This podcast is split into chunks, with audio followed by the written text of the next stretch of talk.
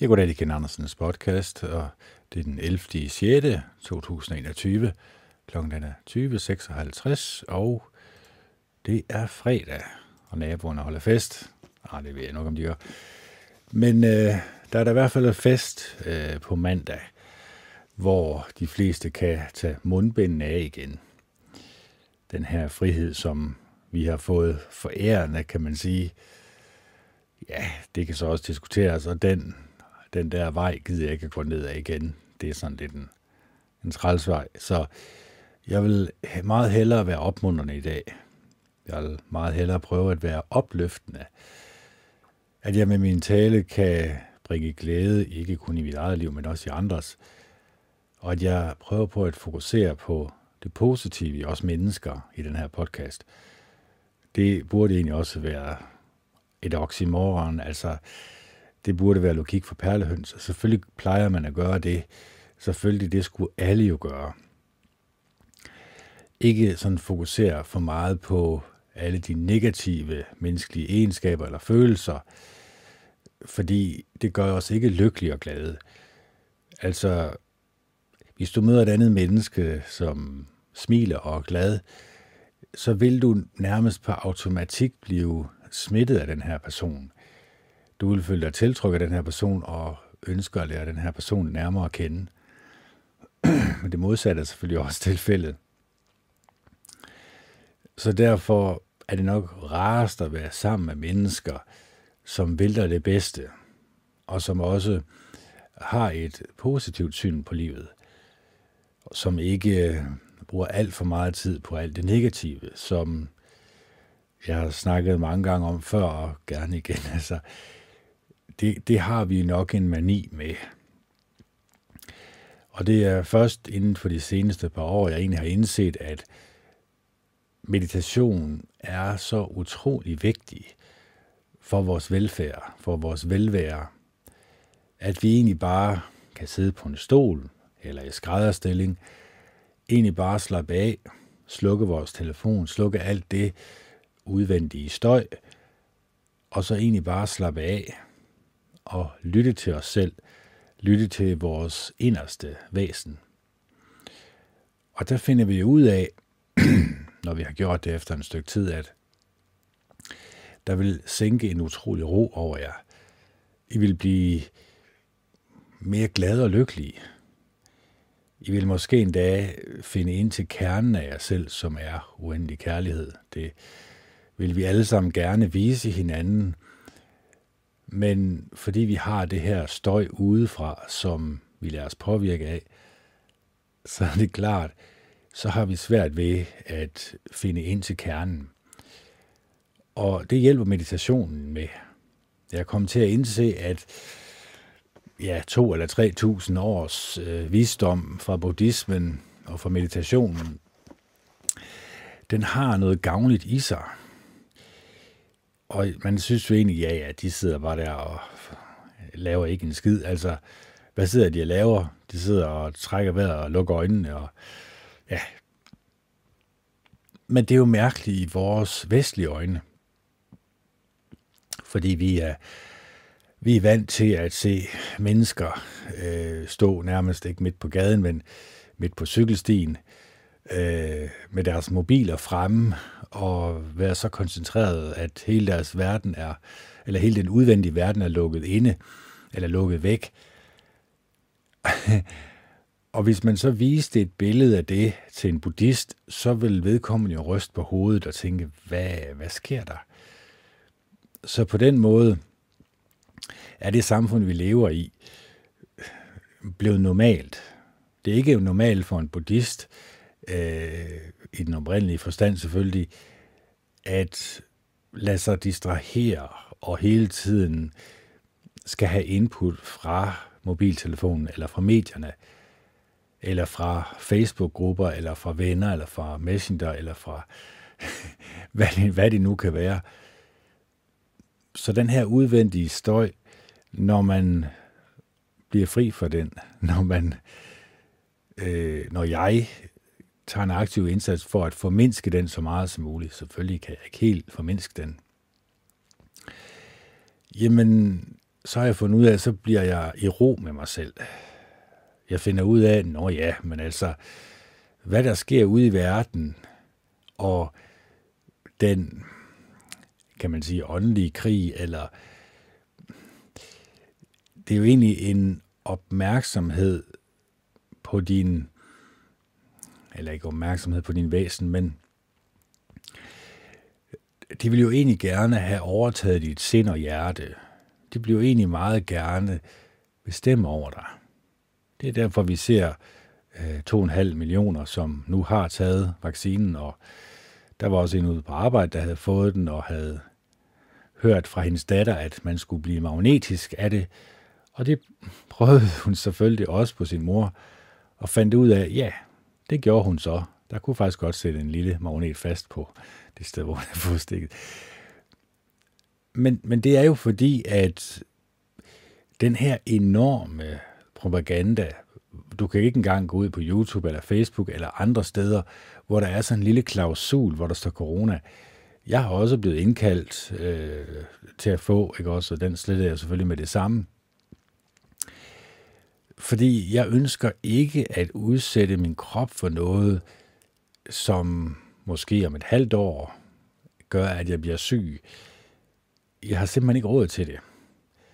Altså mentalt har jeg ikke råd til det selvfølgelig, men jeg har sådan set heller ikke råd til det øh, med min pengepunkt, fordi jeg er i gang med en uddannelse. Det vil sige, hvis jeg er syg et halvt år, så kan jeg godt regne med den uddannelse, den kan jeg godt vinke farvel til.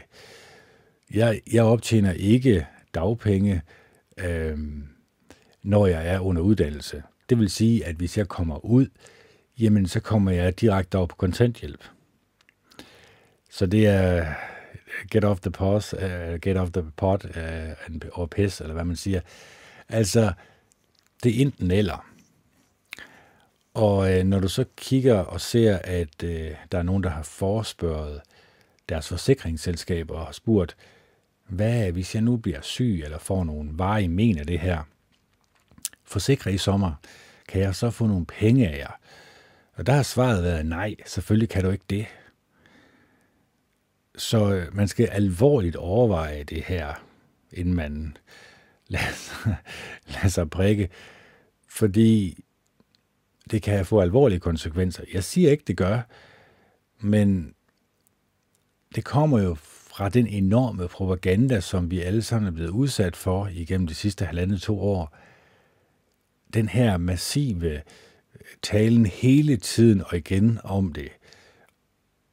Og det er jo også det, der sådan lidt er underligt, at mennesket ikke kan, kan fornemme, at det er lidt en lidt underligt, at det skal kun køre på det her hele tiden. Før i tiden, der var det jo terrorisme, de kørte meget på, og vi skulle være bange for det jo.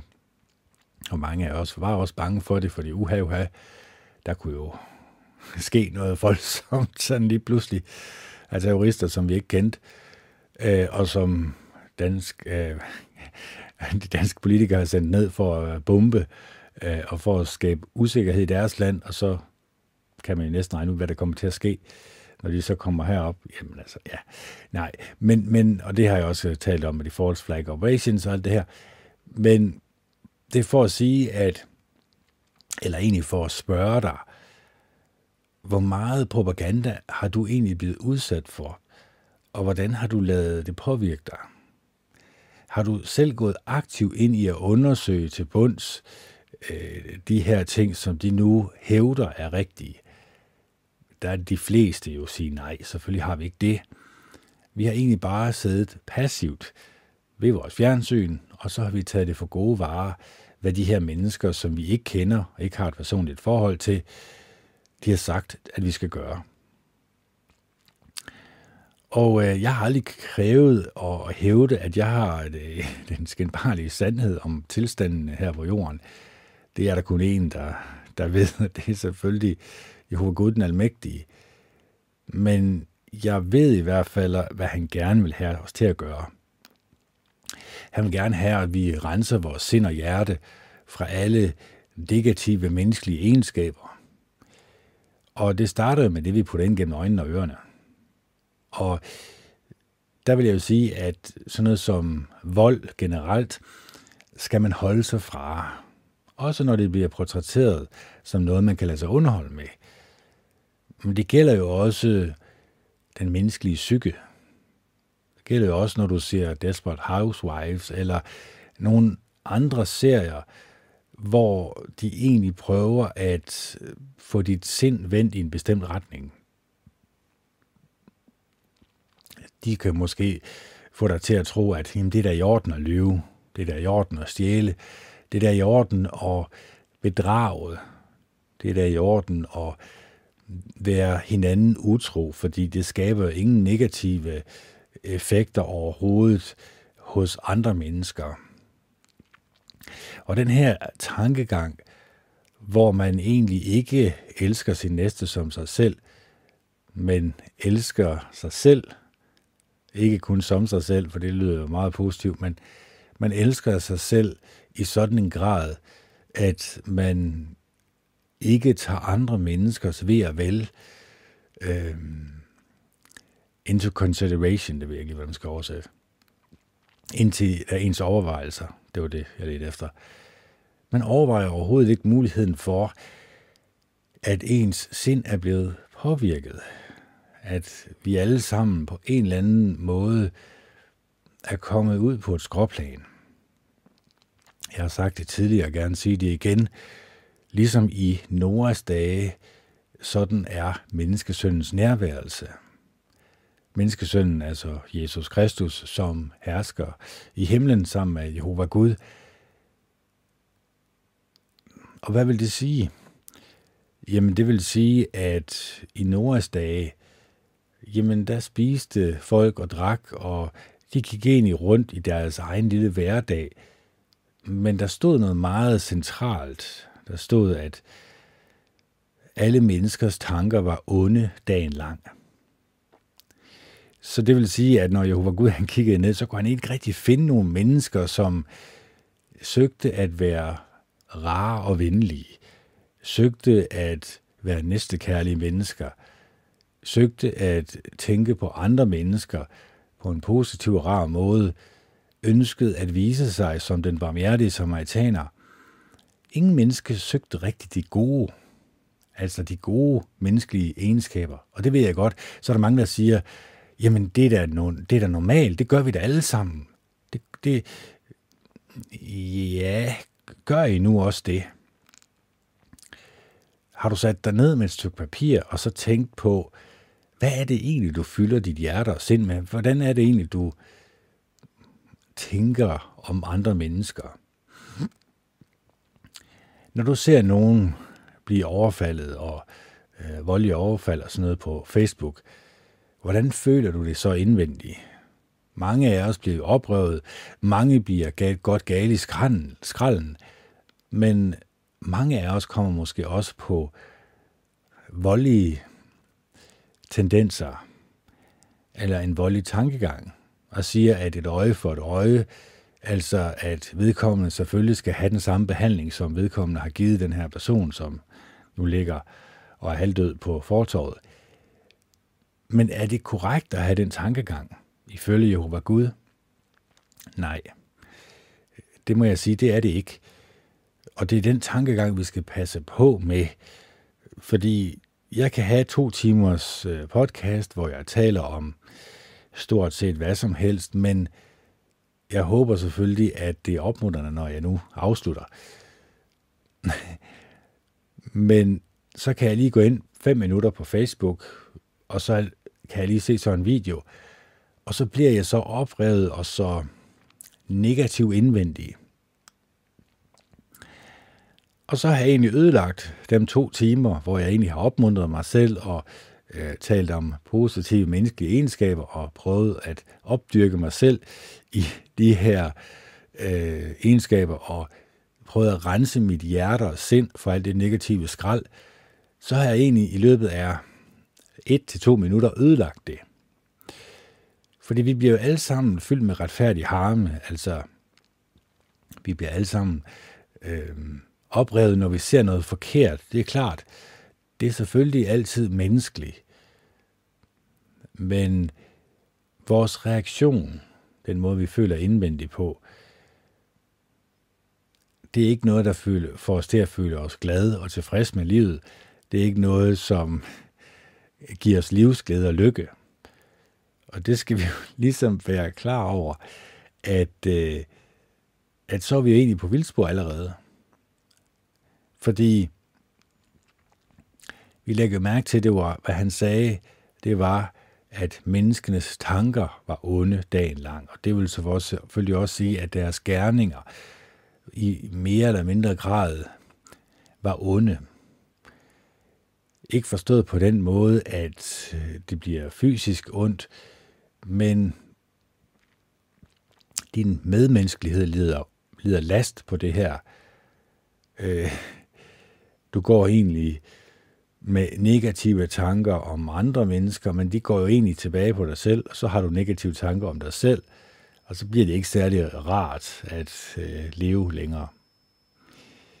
Altså, nu er det selvfølgelig groft sagt, sagt det her, det ved jeg godt, men at vi mennesker, vi i, ved hjælp af meditation, ved at komme væk fra den her støj, som det er jo, sådan, det er jo faktisk en massiv støj, når vi lige tænker os om. Altså hvis jeg, hvis jeg det sidste halvandet år har kunnet undgå ordet corona, så har jeg selvfølgelig gjort det. Men at, kender du nogle mennesker, som ikke har hørt om det her? Nej, selvfølgelig. Det har alle mennesker på hele jorden, inklusive mennesker i regnskoven, var jeg sige, at det er det måske lige overdrevet, men alle har hørt om det her, hvorfra fra medierne, fra den her øh, døde skærm, er det jo egentlig. Det er jo bare en død skærm, som viser en meget flad form for virkelighed, og en virkelighed, som kan meget nemt manipuleres med. Og så gør den jo også, også passive. Vi er jo ikke aktive længere. Vi er jo passive. Altså, jeg har jo et øh, fysisk arbejde, hvor jeg øh, synes, jeg selv arbejder hårdt og gør en god arbejdsindsats, så jeg er selvfølgelig træt, når jeg kommer hjem. Jeg har fået mine muskler brugt. Så ønsker jeg egentlig bare at slappe af. Men hvad er det så, jeg underholder mig selv med? Det er jo det der spørgsmålet.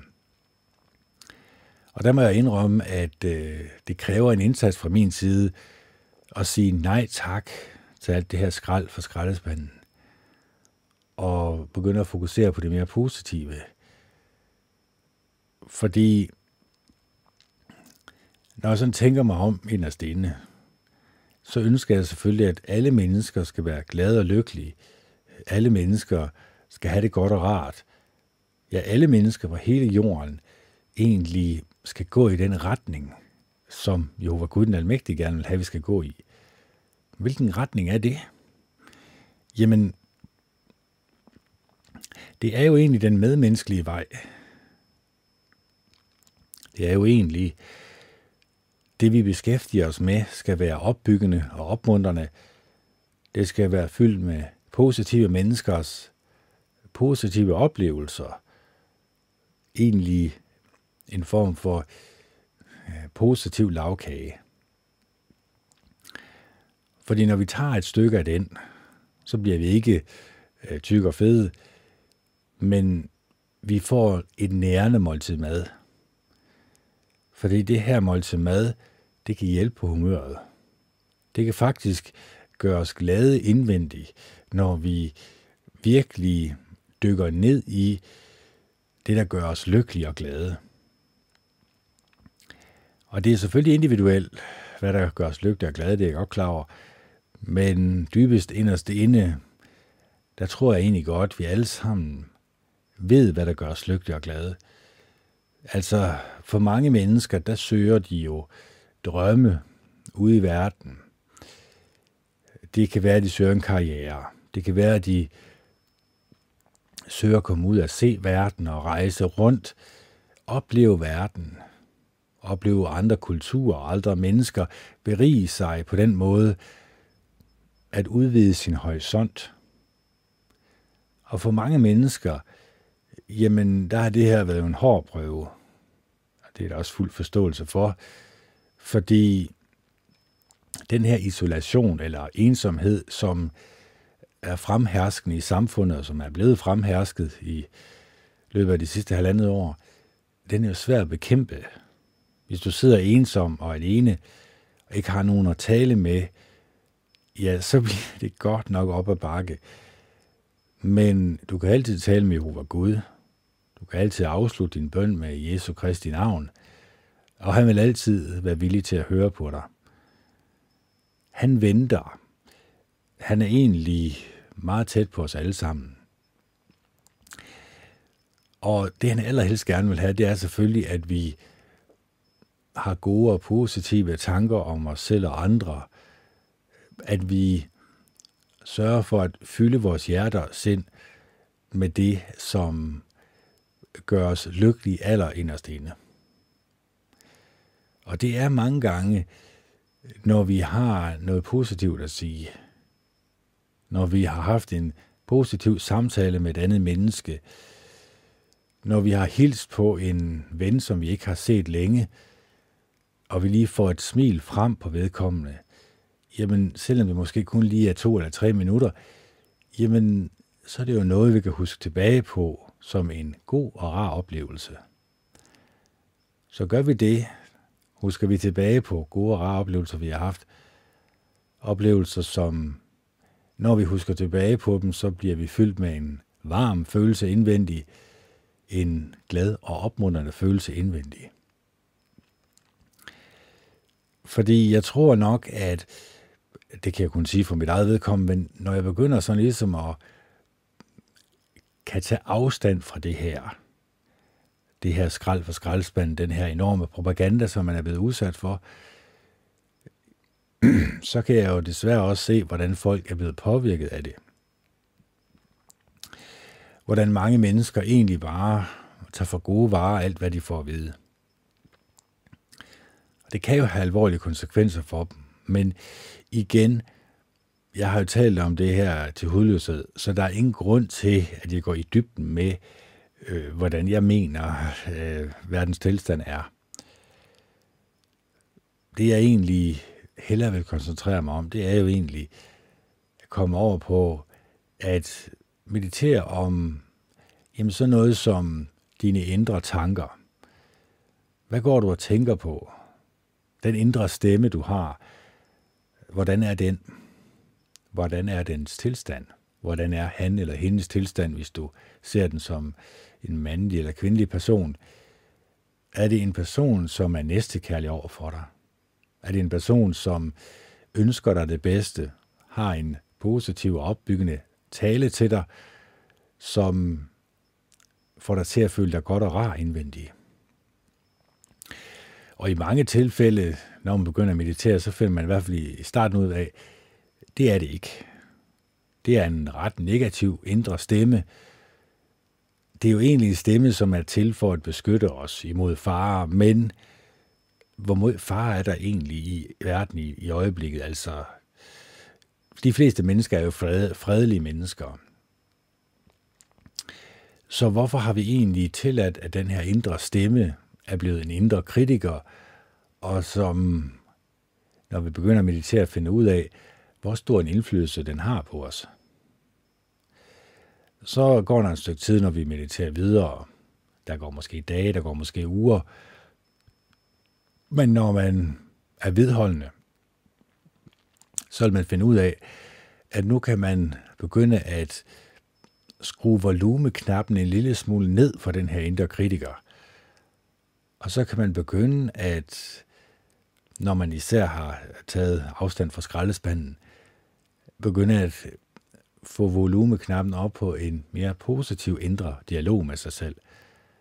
Så kan man få en positiv person frem indvendig i sig selv, som ønsker en det bedste, som taler altid godt og rart til en, og som altid vil være der for, for dig, som altid vil have opmuntrende og gavnlige ord at sige til dig, som altid vil rose dig, og også selv når du fejler, vil sige, at det er okay at fejle. Det kommer du videre med, det kommer du over. Det bliver du, når du har lært af dine fejl, så kommer du ud på den anden side som et stærkere menneske. Og det her stærkere menneske, som har lært af sine fejl, kan blive ved med at drage nytte af at have sådan en indre dialog, indre positiv dialog. Fordi når du sådan mentalt opbygger dig selv som et stærkt menneske, som kan modstå meget af det, som kommer fra andre mennesker, som måske ikke har haft muligheden for, eller ikke kunne se muligheden i at meditere over sin indre stemme på en sådan måde, at den faktisk godt kunne blive opmuntrende og opbyggende, og næstekærlig og venlig og rar imod en, så har du noget at stå imod med. Fordi så ved du også inderst inde, at det er jo egentlig ikke personen, der taler til dig, men det er den påvirkning, den person har af sin indre stemme, som taler til dig. Og det er måske endda også de negative egenskaber, som personen har ladet sig selv opbygge med. Det kan være, at vedkommende har haft et skænderi med konen. Det kan være, at vedkommende har set et eller andet på Facebook, som jeg har talt om. Det kan være, at personen har ladet sig drage og lokke alt det her negative skrald. Fordi de negative følelser kan også komme til udtryk i nogle ret negative egenskaber. Og for at vi kan undgå det, så bliver vi jo også, som jeg siger, nødt til at begynde at analysere lidt, hvad vi får ind gennem øjnene og ørerne, og også være villige til at sige nej tak til alt det, vi kan få øje på, som har en negativ indflydelse på os. Og når vi så begynder at meditere øh, over det her positive, så kan vi jo egentlig, når vi så får den her positive indre dialog i gang, så kan vi jo meditere over et sted, som får os til at føle os rar og godt tilpas. Et sted, hvor der er fred og fordragelighed. Hvor der ikke er alt det her ævl og kævl, eller hvor der ikke er alt det her skænderi, og hvor at mennesker ikke prøver at vinde over hinanden med ord. Kommer man sådan et sted hen mentalt i sin meditation, så vil man blive fyldt med en indre ro og glæde, som overgår alt, hvad du måske har forestillet dig. Den glæde, der kunne overgå dit liv. Men det kræver selvfølgelig, det kræver selvfølgelig en indsats, det er jeg klar over. Og jeg kan også godt se, at nu begynder det måske snart at regne, så det kan godt være, at hvis det begynder at styrtregne, så kan det godt være, at I hører det. I hører nok også støjen fra min lille blæser, der kører. Det er også det, der er ulempen ved øh, de her kondensatormikrofoner. De tager alt øh, op, uanset næsten hvor tæt man er på og alt det her. Jeg ved godt, man kan få udstyr, som koster øh, 1000 kroner, eller hvad det er, som jeg kan lægge oveni, og så kan det være, at lyden bliver lille smule bedre, men jeg tror godt, at I kan leve med det her. Så at lade sig distrahere, som jeg gjorde der, ved bare at begynde at tale af mikrofonen, det kan vi jo alle sammen komme ud for. Vi kan alle sammen blive distraheret, og vi er som mennesker meget nemmere at distrahere. Nemmere end vi måske lige er klar over.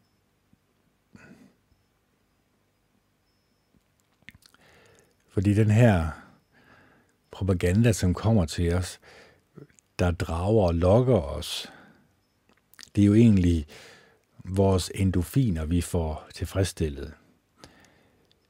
Det er jo egentlig fordi, at vi har lært fra barnsben af, at vi må ikke kede os.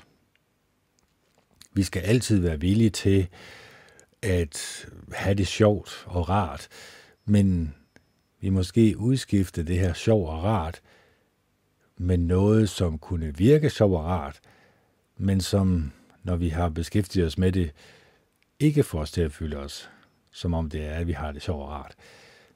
Så derfor, derfor er det selvfølgelig ret vigtigt, at jeg for mit eget vedkommende er villig til ligesom at tage en lidt hård analyse af mig selv en gang imellem. Hvordan opfører jeg mig over for mine medmennesker? Er jeg god til at pointere folks fejl og mangler? Ja, det er jeg måske, hvis folk har, ja, ligesom mig selv måske er lidt øh, på den lidt kraftige side, at også pointere det. Kunne de tænke sig, at det er fordi, at jeg egentlig projekterer det, jeg egentlig selv gerne vil ændre ved mig selv over på andre mennesker? Det her med, at man siger, at du hold dig op, du er da godt nok taget på, eller du er da godt nok øh, lagt dig ud, eller når jeg kan godt se, at, øh, at slåsejsene, de virker. Det er jo ikke særlig pænt og rart fra min side af at sige til vedkommende. Det er jo egentlig en måde, jeg vælger ikke at tænke mig om, inden jeg taler. Jeg taler måske tankeløst nogle gange. Jeg går måske for tæt på. Jeg gør måske noget, som jeg godt inderst inde kan se i bagspejlets kloge lys og alt det her pjatværk, at det kunne jeg godt have tænket mig og ikke at have sagt. Men det er jo for sent, når man først har sagt det. Når jeg først har ytret noget, som jeg måske bagefter kunne tænke, åh, oh, det er ikke så godt sagt det der. Jeg ved godt, så har man jo så muligheden for at undskylde, men, øh, men de sårende ord har jo stadigvæk været lagt. Så det er også ret vigtigt for mig at pointere, at jeg er ikke et fuldkomt menneske langt fra. Jeg laver også fejl. Jeg siger også forkerte ting. Jeg kommer også til at træde i spinaten nogle gange. Sige noget, som kunne såre et andet menneske. Og hvis jeg har det over for nogen, der lytter med, jamen så må I jo, håber jeg, modtage min dybfølte undskyldning for det. Fordi det er jo også en vigtig del af at være menneske. At man er villig til at sige undskyld og mene det oprigtigt. Jeg har også en anden mani med at afbryde mennesker, når de taler. Det var også noget, jeg godt kunne tænke mig at ændre mig. Ændre ved mig. Men jeg har fundet det ud af, at det er meget svært at gøre. Det er ikke lige så nemt, som man måske går rundt og tror. Og det er jo det, der er det sværeste i livet, finder man mange gange ud af. Det er jo egentlig at ændre sig selv dybest inderst inde. Fordi når vi får øje på de negative tanker, så ønsker vi ikke at have dem. Hvad gør vi så mange gange? Så projekterer vi det over på andre mennesker. Så kigger vi på andre mennesker og ser deres fejl og mangler. Vi har egentlig skubbet problemet væk fra os. Det problem med at ændre sig selv, når det er svært, ja, så er det meget nemmere, når man så lige har en par minutter, hvor man lige taler dårligt om andre mennesker. Så hvis du lægger mærke til andre mennesker, som taler meget negativt om andre mennesker, ja, så kan du jo nok højst sandsynligt regne ud, at de gør det, fordi de har nogle ting, som de kan se ved sig selv, som kunne være godt at ændre på, men de har valgt ikke at gøre det. De har valgt at ignorere det. De har valgt at sige nej tak til at ændre sig til et mere positivt menneske. Fordi det er jo ikke bare det her med at være glad og smilende. Det er jo også noget at gøre med, hvordan vi opfører os over for hinanden. Fordi jeg kunne jo godt tænke mig at være det mest næstekærlige menneske overhovedet. Det kunne være så rart og dejligt. Det kunne være så rart, hvis jeg alle mennesker, jeg mødte, havde en god og positiv og rar oplevelse af mig. Det var jo noget af det allerstørste ønske, jeg nogensinde kunne have. Men, men det er ikke nemt. Fordi vi bliver altid mødt med ting, som vi ikke kan lide ved os selv, i andre mennesker. Og så lige pludselig så kan vi ikke lide andre mennesker, fordi vi egentlig kan se, at de måske har de samme fejl, som vi har. Eller begår de samme fejl, som vi gør. Så det er også ret vigtigt, at jeg ikke kun mediterer, men også er på en eller anden måde selvkritisk over for mig selv. Ikke banker mig selv oven i hovedet, men at jeg er villig til at ændre min tankegang og tankemønster, når jeg får øje på et problem, jeg skal arbejde med. Fordi det her med at arbejde med sine egne problemer eller sin egen personlighed, det er noget af det sværeste, vi kan gøre. Så er det meget nemmere at lade skærmen opdrage os. Det er meget nemmere at lade sine børn blive opdraget af iPad'en, eller nu kan jeg se meget af det her skrald fra skraldespanden. Det handler meget om at gøre børn forvirrede. Altså at sætte en transvestit øh, eller nogen af det andet, hvor de er, hvad kan man sige, usikre på deres seksualitet, frem for en skærmen, og så sørge for, at de børn, som sidder og kigger med, de får en fornemmelse af, at de er forkert på den, når de egentlig tænker, at de er heteroseksuelle. Så ens seksualitet bliver også påvirket, og endda i en meget, meget ung alder i øjeblikket, af mennesker, som måske ikke har de bedste intentioner for os mennesker. Men det er op til os selv jo at afgøre, om vi kan se det, om det er rigtigt eller forkert. Det er op til os selv at afgøre, om den propaganda, som vi bliver udsat for, eller vores børn for den sags skyld, at vi lader den påvirke dem i en retning, sådan at de bliver forvirrede øh, over sig selv, eller om de bliver stærke individer, som når de vokser op, har en stærk personlighed, som står fast over for nogle principper, de har fundet ud af, de står for, så, så de bliver stærke voksne, som kan sige fra, når andre mennesker prøver at påvirke dem i negativ retning. Så det er også ret vigtigt at vide, at jeg siger det ikke bare for sjov. Jeg siger ikke bare, at den her påvirkning er ligegyldig. Fordi den påvirker os i en større grad, end vi måske lige er klar over. Måske har vi nogle dybere liggende meninger om nogle bestemte emner, som alle sammen er bestemt centralt fra, selvfølgelig, det er klart. Altså MeToo, Black Lives Matter, Antifa, øh, den her krig imod mænd, som kvinderne er i gang med, ja, det er MeToo selvfølgelig, den her demonisering af den hvide mand,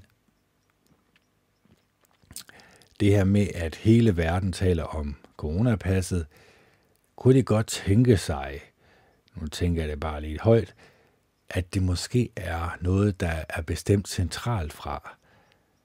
At det er ud over din egen regering, at der sidder nogle kolde og kyniske mennesker måske, nogle mennesker med nogle virkelig dårlige egenskaber, som prøver at påvirke dig i en meget negativ retning.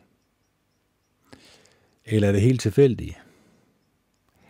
Altså, jeg synes jo, at beviserne er der for, at det ikke er, men det er op til jer selv jo. Jeg har egentlig valgt det hele fra, kan man sige.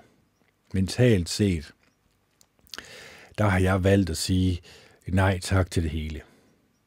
Det vil sige, jo, selvfølgelig kan jeg godt se Alex, og jeg kan også godt se nogle af de andre, øh, som prøver at ja, de prøver at bekæmpe den her tendens.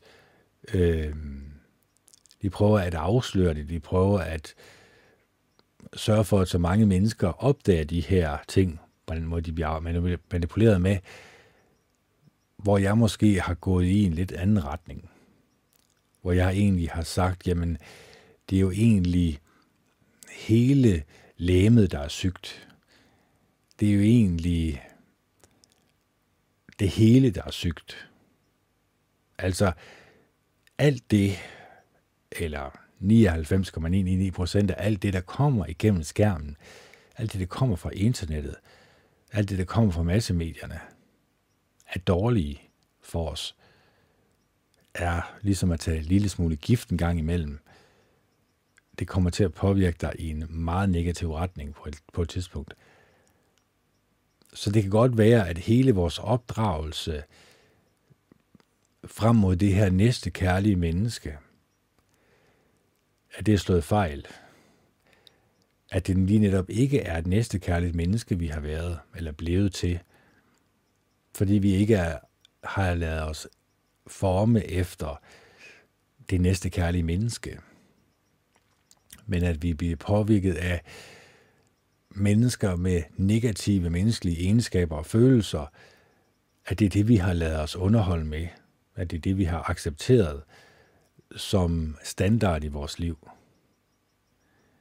Hvis jeg har levet på et bjerg i 10-15 år, mediteret over at være et næstekærligt og et rart menneske, har mediteret over at være i et med naturen og med Jehova Gud, den almægtige, har mediteret over at være et godt og et rart menneske, har prøvet at rense mig selv i sådan en grad fra alle de her negative skrald fra skraldespanden og fra de negative følelser, at jeg kommer ned fra det her bjerg efter de 12 år, eller hvor meget det nu er. Hvordan vil jeg så opfatte verden, når jeg så kom ud i storbyen, når jeg så begyndte at tale med andre mennesker, når jeg prøvede at lære dem at kende, hvordan vil jeg så opfatte mennesker? Og det mest vigtige, hvordan vil de opfatte mig? Ja, det er klart, så vil vi opfatte hinanden meget forskelligt fra mennesker, som møder hinanden i storbyen. Så derfor er det også ret vigtigt at vide, at det kan godt være, at jeg har prøvet at gøre den her indsats øh, hver dag, prøver ligesom at rense mig selv mentalt, og så måske møder andre mennesker, som ikke har gjort det her, og så måske jeg afviser dem allerede ved døren, hvad jeg vil sige. Men jeg burde jo være klar over, at de har jo ikke været på den samme rejse, som jeg har. De har ikke begyndt at meditere over de positive menneskelige egenskaber i sådan en grad, at de kom til at konkludere, at alt det negative skrald fra skraldespanden, fra massemedierne, fra telefonen, fra dit fjernsyn, er noget, du skal sige nej tak til. Så er jeg jo udmærket godt klar over, at så er mennesket blevet opdraget på en forskellig måde, end jeg er, hvis jeg kommer ned fra et bjerg og har mediteret over at være et næstekærligt og et rart menneske.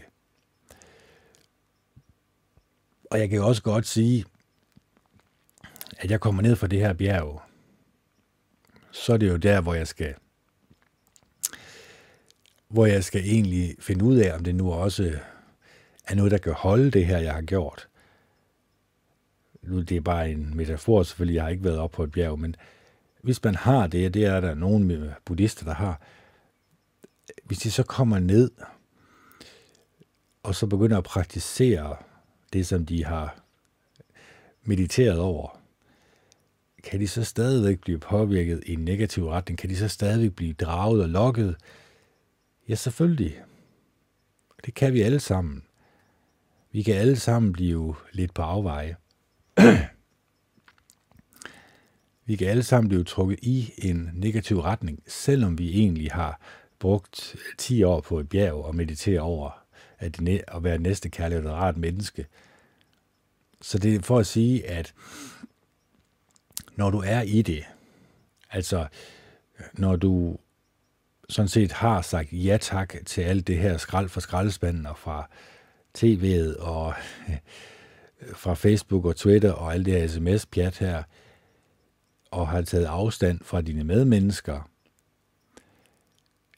ja, så kan du måske ikke lige se det fra mit synspunkt af, eller fra Jehova Gud den Almægtige synspunkt, at menneskers tanker er onde dagen lang.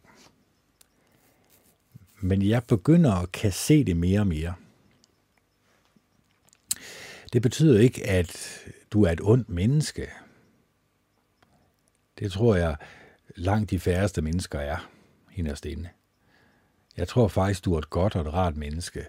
Jeg tror faktisk, at du er et menneske, som inderst inde kunne sprudle af kærlighed og venlighed og ydmyghed og mildhed i sådan en grad, at andre mennesker kunne øh, føle sig tiltrukket af dig, kunne føle, at her er der et rart og godt menneske, et menneske, som, som gerne vil glæde andre mennesker. Dem har jeg mødt mange af. Jeg så måske, kan jeg sige, jeg må desværre sige, det er meget det er den kvindelige side, jeg har mødt. Den mandlige side er måske ikke så meget flyvsk i deres tanker, eller måske så meget drømmelig i deres tanker, men det er også den mandlige side, som måske har nemmest ved at blive draget og lokket mod de meget negative egenskaber. Fordi kvinder er mere moderlige. De er mere næstekærlige. De er mere venlige og ydmyge og milde. Vi kommer alle sammen fra en kvinde af, så det burde jo heller ikke overraske os, at forbindelsen mellem mor og et barn har egentlig gjort, at kærlighedsbåndet mellem moren og barnet er stærkere, eller i mange tilfælde stærkere, end mellem en far og et barn. Der er ikke den her forbindelse med at gå rundt med en lille i maven i ni måneder, og så føde vedkommende. Så det er jo egentlig også forståeligt nok, men det er jo nok også ærgerligt nok. Fordi det er jo egentlig den mandlige energi har jo egentlig sørget for, at der findes et militær, der findes et politi, der findes en tendens til, at mennesker egentlig lader sig drage og lokke af det negative. Fordi mænd har jo selvfølgelig bygget samfundet, det er jeg godt klar over. Men kvinderne har jo også været der til ligesom at få mændene til at holde en lille smule igen. Men den her indre krig, der er i øjeblikket, eller ydre krig kan vi også kalde det, hvor at mænd og kvinder er i kamp imod hinanden, hvor at MeToo har ødelagt så meget, hvor mænd og kvinder egentlig burde nærme sig selv og få en større forståelse af sine forskelligheder, så har det jo egentlig bare gjort, at kvinder hader mænd, og mænd hader kvinder. Ej, det er jo selvfølgelig også overdrevet, ikke også? Men den tendens, der er, og det er jo igen, jeg siger det centralt fra, ikke også? Altså, det er, jo, det er jo igen alle de her emner, vi får lov til at tale om og diskutere. Det har kun noget at gøre med at skabe splid i et samfund. At skabe nogle mennesker, som er imod andre mennesker. Det er lidt ærgerligt jo, men det er egentlig for at prøve at forklare de her ting, som kan godt være lidt sværere endda for mig selv at forstå, så har det noget med den menneskelige psyke at gøre. Og selvfølgelig også forskellighederne mellem mænd og kvinder, det er jeg godt klar over. Men hele det vestlige samfund er jo opbygget af nogle, burde være opbygget af nogle kristne principper, men det er jo mange, mange år siden, at det forsvandt. 50 år siden. Der er ikke så mange mennesker længere, som går i kirke, som har valgt at kigge i Bibelen efter svar. Og jeg siger ikke, at Bibelen er endegyldig, men den har nogle gode principper. Den fortæller os, at vi skal i ydmyghed agte hinanden højere end os selv – at vi skal vise mildhed og næstekærlighed og venlighed, at vi skal hjælpe andre mennesker i nød, og at vi skal så vidt muligt og med hele vores virkekraft og vores viljestyrke, så skal vi sørge for at rense os selv fra alt ondskab. Og den kan godt være lidt svær at sluge. Fordi når vi sådan først begynder at definere ondskab, så startede vi i de negative menneskelige egenskaber og følelser, og så udvikler det sig, eller får lov til at udvikle sig. Og det her med, at det får lov til at udvikle sig, hvad jeg mener med det, det er, at vi egentlig har tilladt, at vi egentlig bliver påvirket i en negativ retning, men vi faktisk ikke er klar over det. Det er jo en langsom proces. Det er jo ikke sådan, at øh, buddhisterne øh, i for 1000 år siden, eller for 100 år siden, eller for hvad det nu er, at de lige pludselig fra den ene dag til den anden gik over og begyndte at være ligesom romerne for eksempel i romeriet. Og romerne, de gik jo heller ikke bare sådan lige til dem her yderligheder, som vi udmærket godt ved fra historiebøgerne, at det var et meget grusomt rige. Det gjorde de heller ikke over natten. Det skete jo gradvist. Det skete jo stille og roligt, at de mennesker, som havde fået magt, de sørgede for at stadfæste deres magt. De sørgede for, at regeringssoldater fik så utrolig meget magt, at de kunne egentlig udøve den magt, udøve den vold over for befolkningen, uden at det havde konsekvenser for dem. Det ser vi også i dag. Det ser vi især i dag nu, hvor der taler om, at politiet nu kan gå ind på din private konto i banken og se, hvad du bruger dine penge til, uden en rensagskendelse. Og undskyldningen er jo mange gange, når ja, men hvis du ikke har noget skjul, så er det jo lige meget. Men det er jo igen det der notion med, at vi ikke har noget at skjule, eller alt egentlig er åbent. Jamen, jeg tror da ikke, der er nogen, der gider, at andre mennesker skal se dig gå i bad, eller onanere, eller se din øh, pornografi-historik, øh, eller hvad det nu kan være, eller hvad du har købt på øh, en eller anden pornoshop. Vi har nogle ting, som vi gerne vil holde private. Og det der er problemet, det er jo, når privatlivet ikke eksisterer længere, så eksisterer individet heller ikke længere. Så tager du individet væk, så gør du individet bange for staten, bange for at sige sin mening, og så har du en diktaturstat, som du ser i Nordkorea eller i Hviderusland eller nogle af de andre steder, hvor et beføjelserne til regeringen og til de mennesker, som udøver magten, mange gange politiet øh, og militæret, det har gået så vidt, at de begynder at gøre nogle grusomme ting ved civilbefolkningen. For at statuere et eksempel, for at andre mennesker skal blive bange for at sige deres mening. Så jeg kan godt, når man går ned ad den vej, så ved jeg godt, så skal jeg også passe lidt på, fordi så bliver det ikke opmuntrende, så bliver det ikke næstekærligt. Så bliver det egentlig, at vi går ned ad den her vej, som jeg siger, vi alle sammen kan blive påvirket af. Fordi hvis vi beskæftiger os med det, hvis vi lader os konsumere af det, jamen så er det klart, så får vi et negativt syn på samfundet, på vores medmennesker. Og det ønsker jeg bestemt ikke, vi skal have. Jeg ønsker lige det modsatte. Så derfor bliver jeg også nødt til at trække linjerne lidt op. Øh, trække det her lidt op for at fortælle, at går vi ned ad den her vej, det bliver ikke særlig rart at bo der. Går vi ned ad den anden vej, den buddhistiske, den næste kærlige, den venlige vej, den meditatoriske vej, så kunne det tænke sig, at vi blev mere lykkelige og glade, og at vi kunne opmuntre hinanden, have gode og rare ting at sige om hinanden, og i sidste instans kunne glæde Jehova Gud den almægtige. Fordi som jeg siger, og har sagt mange gange før, vi får jo alle sammen opstandelse. Det vil sige, at vi behøver egentlig ikke at bekymre os så meget om det at dø, for vi får alle sammen opstandelse. Men problemet er jo så, at der står jo noget med, at der bliver nogle bøger, der bliver åbnet, og hver menneske får en dom alt efter, hvad der står i de her bøger, alt efter sine gerninger.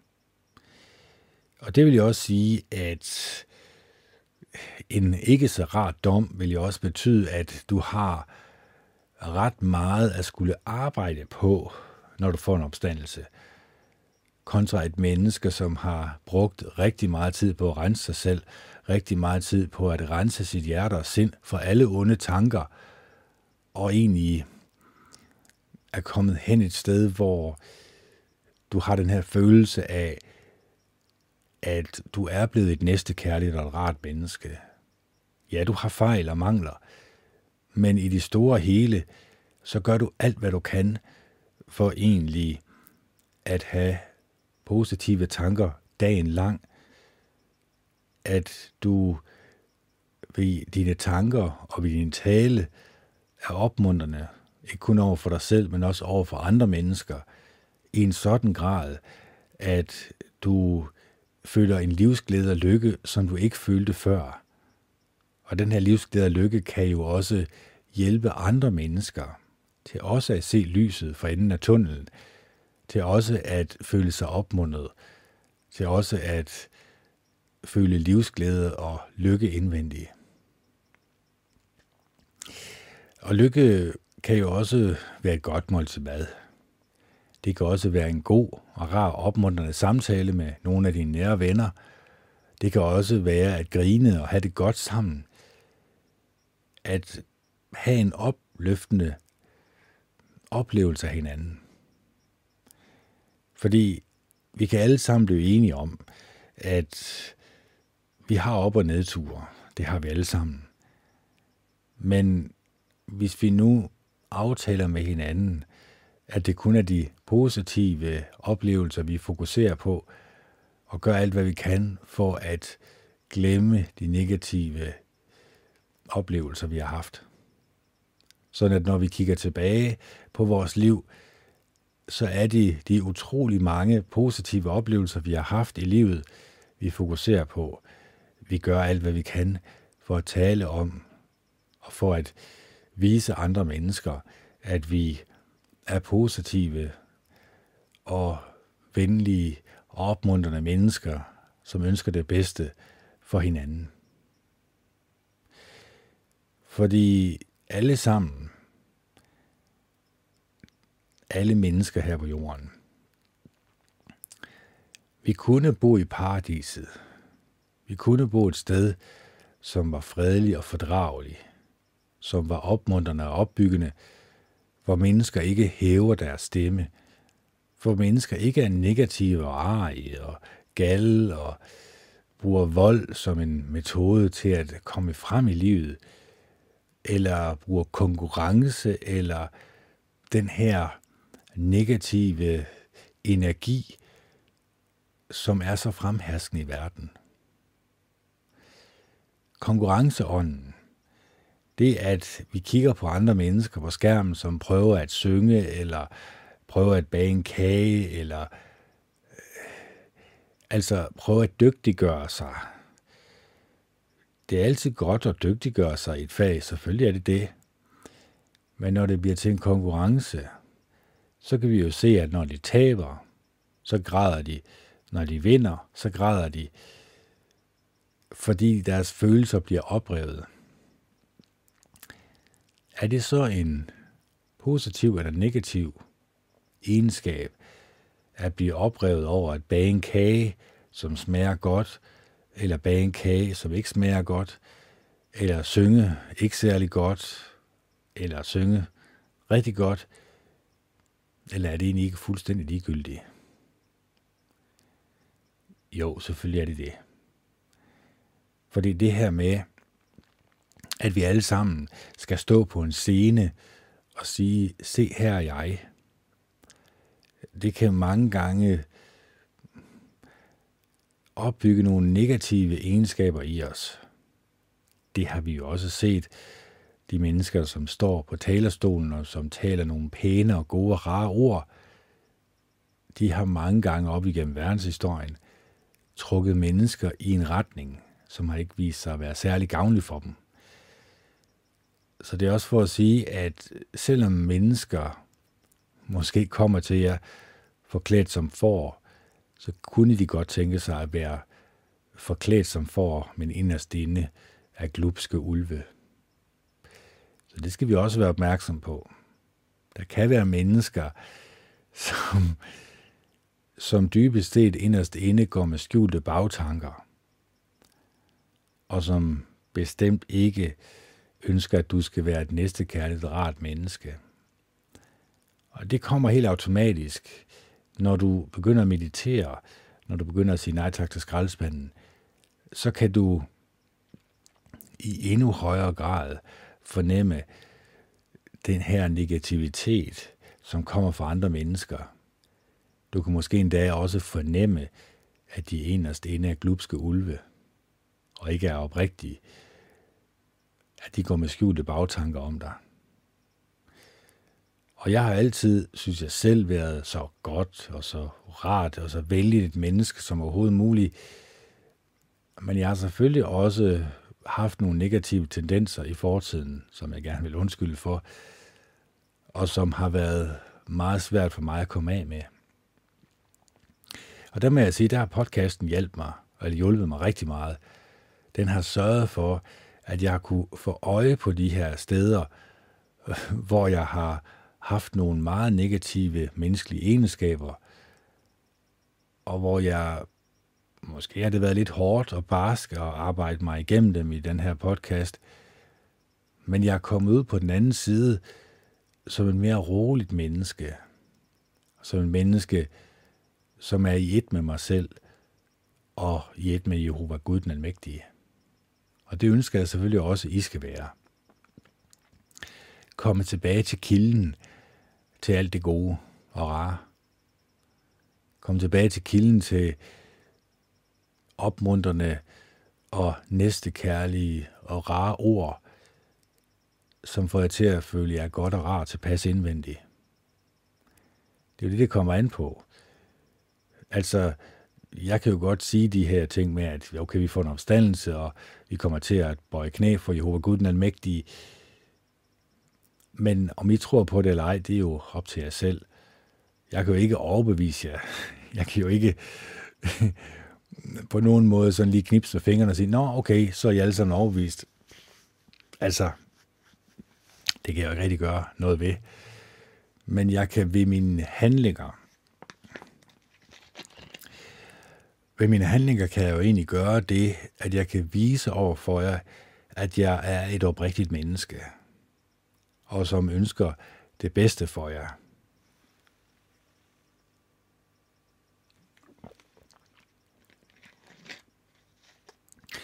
Og fordi jeg ønsker det bedste for jer, det er jo fordi, jeg ved inderst inde, at hvis hele verden er fyldt med næstekærlige og venlige og rare mennesker, som ikke har skjulte bagtanker, og som mediterer over det næste kærlige menneske, så ved jeg også godt inderst inde, at så bliver det meget, meget rarere at møde andre mennesker.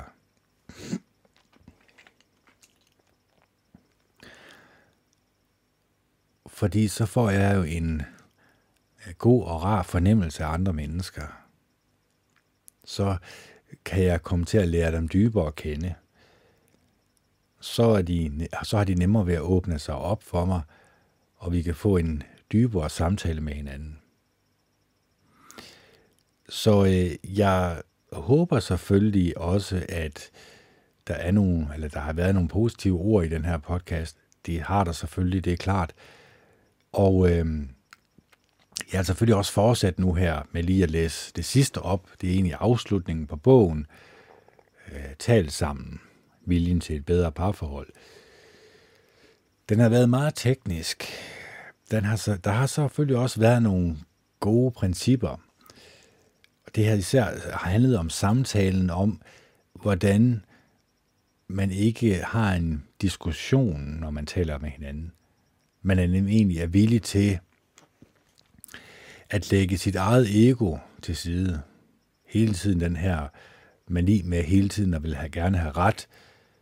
Læg den til side og begynde at tænke på sin partner i en sådan grad, at partneren ønsker at åbne sig op for dig og stoler på dig, og ikke hele tiden skal være bange for, at du egentlig slår hendes øh, argumenter ned, og ikke prøve at være forstående over for vedkommende. det er det, der, det er det, som bogen har egentlig handlet meget om. Og de her to mennesker, som har skrevet bogen, Paula Health og Hans Jørgen Filgeles, eller Filges, tror jeg han hedder, de har været, ja nu skal jeg lige se, nu skal jeg lige læse rigtigt her, fordi øh, for at få det hele med. Han er økonom for Aarhus Universitet og arbejder til daglig som konsulent og forfatter med samtaler mellem par og kolleger på arbejdspladsen. Han har i mange år arbejdet med udvikling og rådgivning inden for den offentlige sektor. For Hans Jørgen har det altid været vigtigt, at relationen mellem mennesker var god og nærværende, når man lavede forandringer i store organisationer. Og så er der Paula Hels, som er uddannet på RUK, er til daglig forsker i ledelse og læring på Copenhagen Business School – Paula har gennem en årrække undervist ledere i det personlige lederskab, skrevet en række bøger som omledelse og arbejde som coach og konsulent i den offentlige sektor. For Paula har samtalen mellem mennesker altid været det vigtigste grundlag for at skabe indsigt i sig selv og andre. Paula, eller Hans Jørgen og Paula er gift og har sammen udviklet samtalesystemet, de kalder den nødvendige samtale. Den nødvendige samtale det er jo klart, når man lærer hinanden at kende, og nyforelskelsen er overstået, så begynder man at kunne se sine egne fejl i andre, og man begynder måske også gerne at vinde samtalen, eller gerne vil vinde over vedkommende i samtalen, og så går det galt. Fordi så er det jo egentlig ikke en en måde at lære hinanden at kende på, men en måde at bekrige hinanden. Så den her mani med hele tiden at vil have ret, aldrig ønsker at lære det andet menneske dybere at kende, det kan godt blive meget problematisk i et parforhold.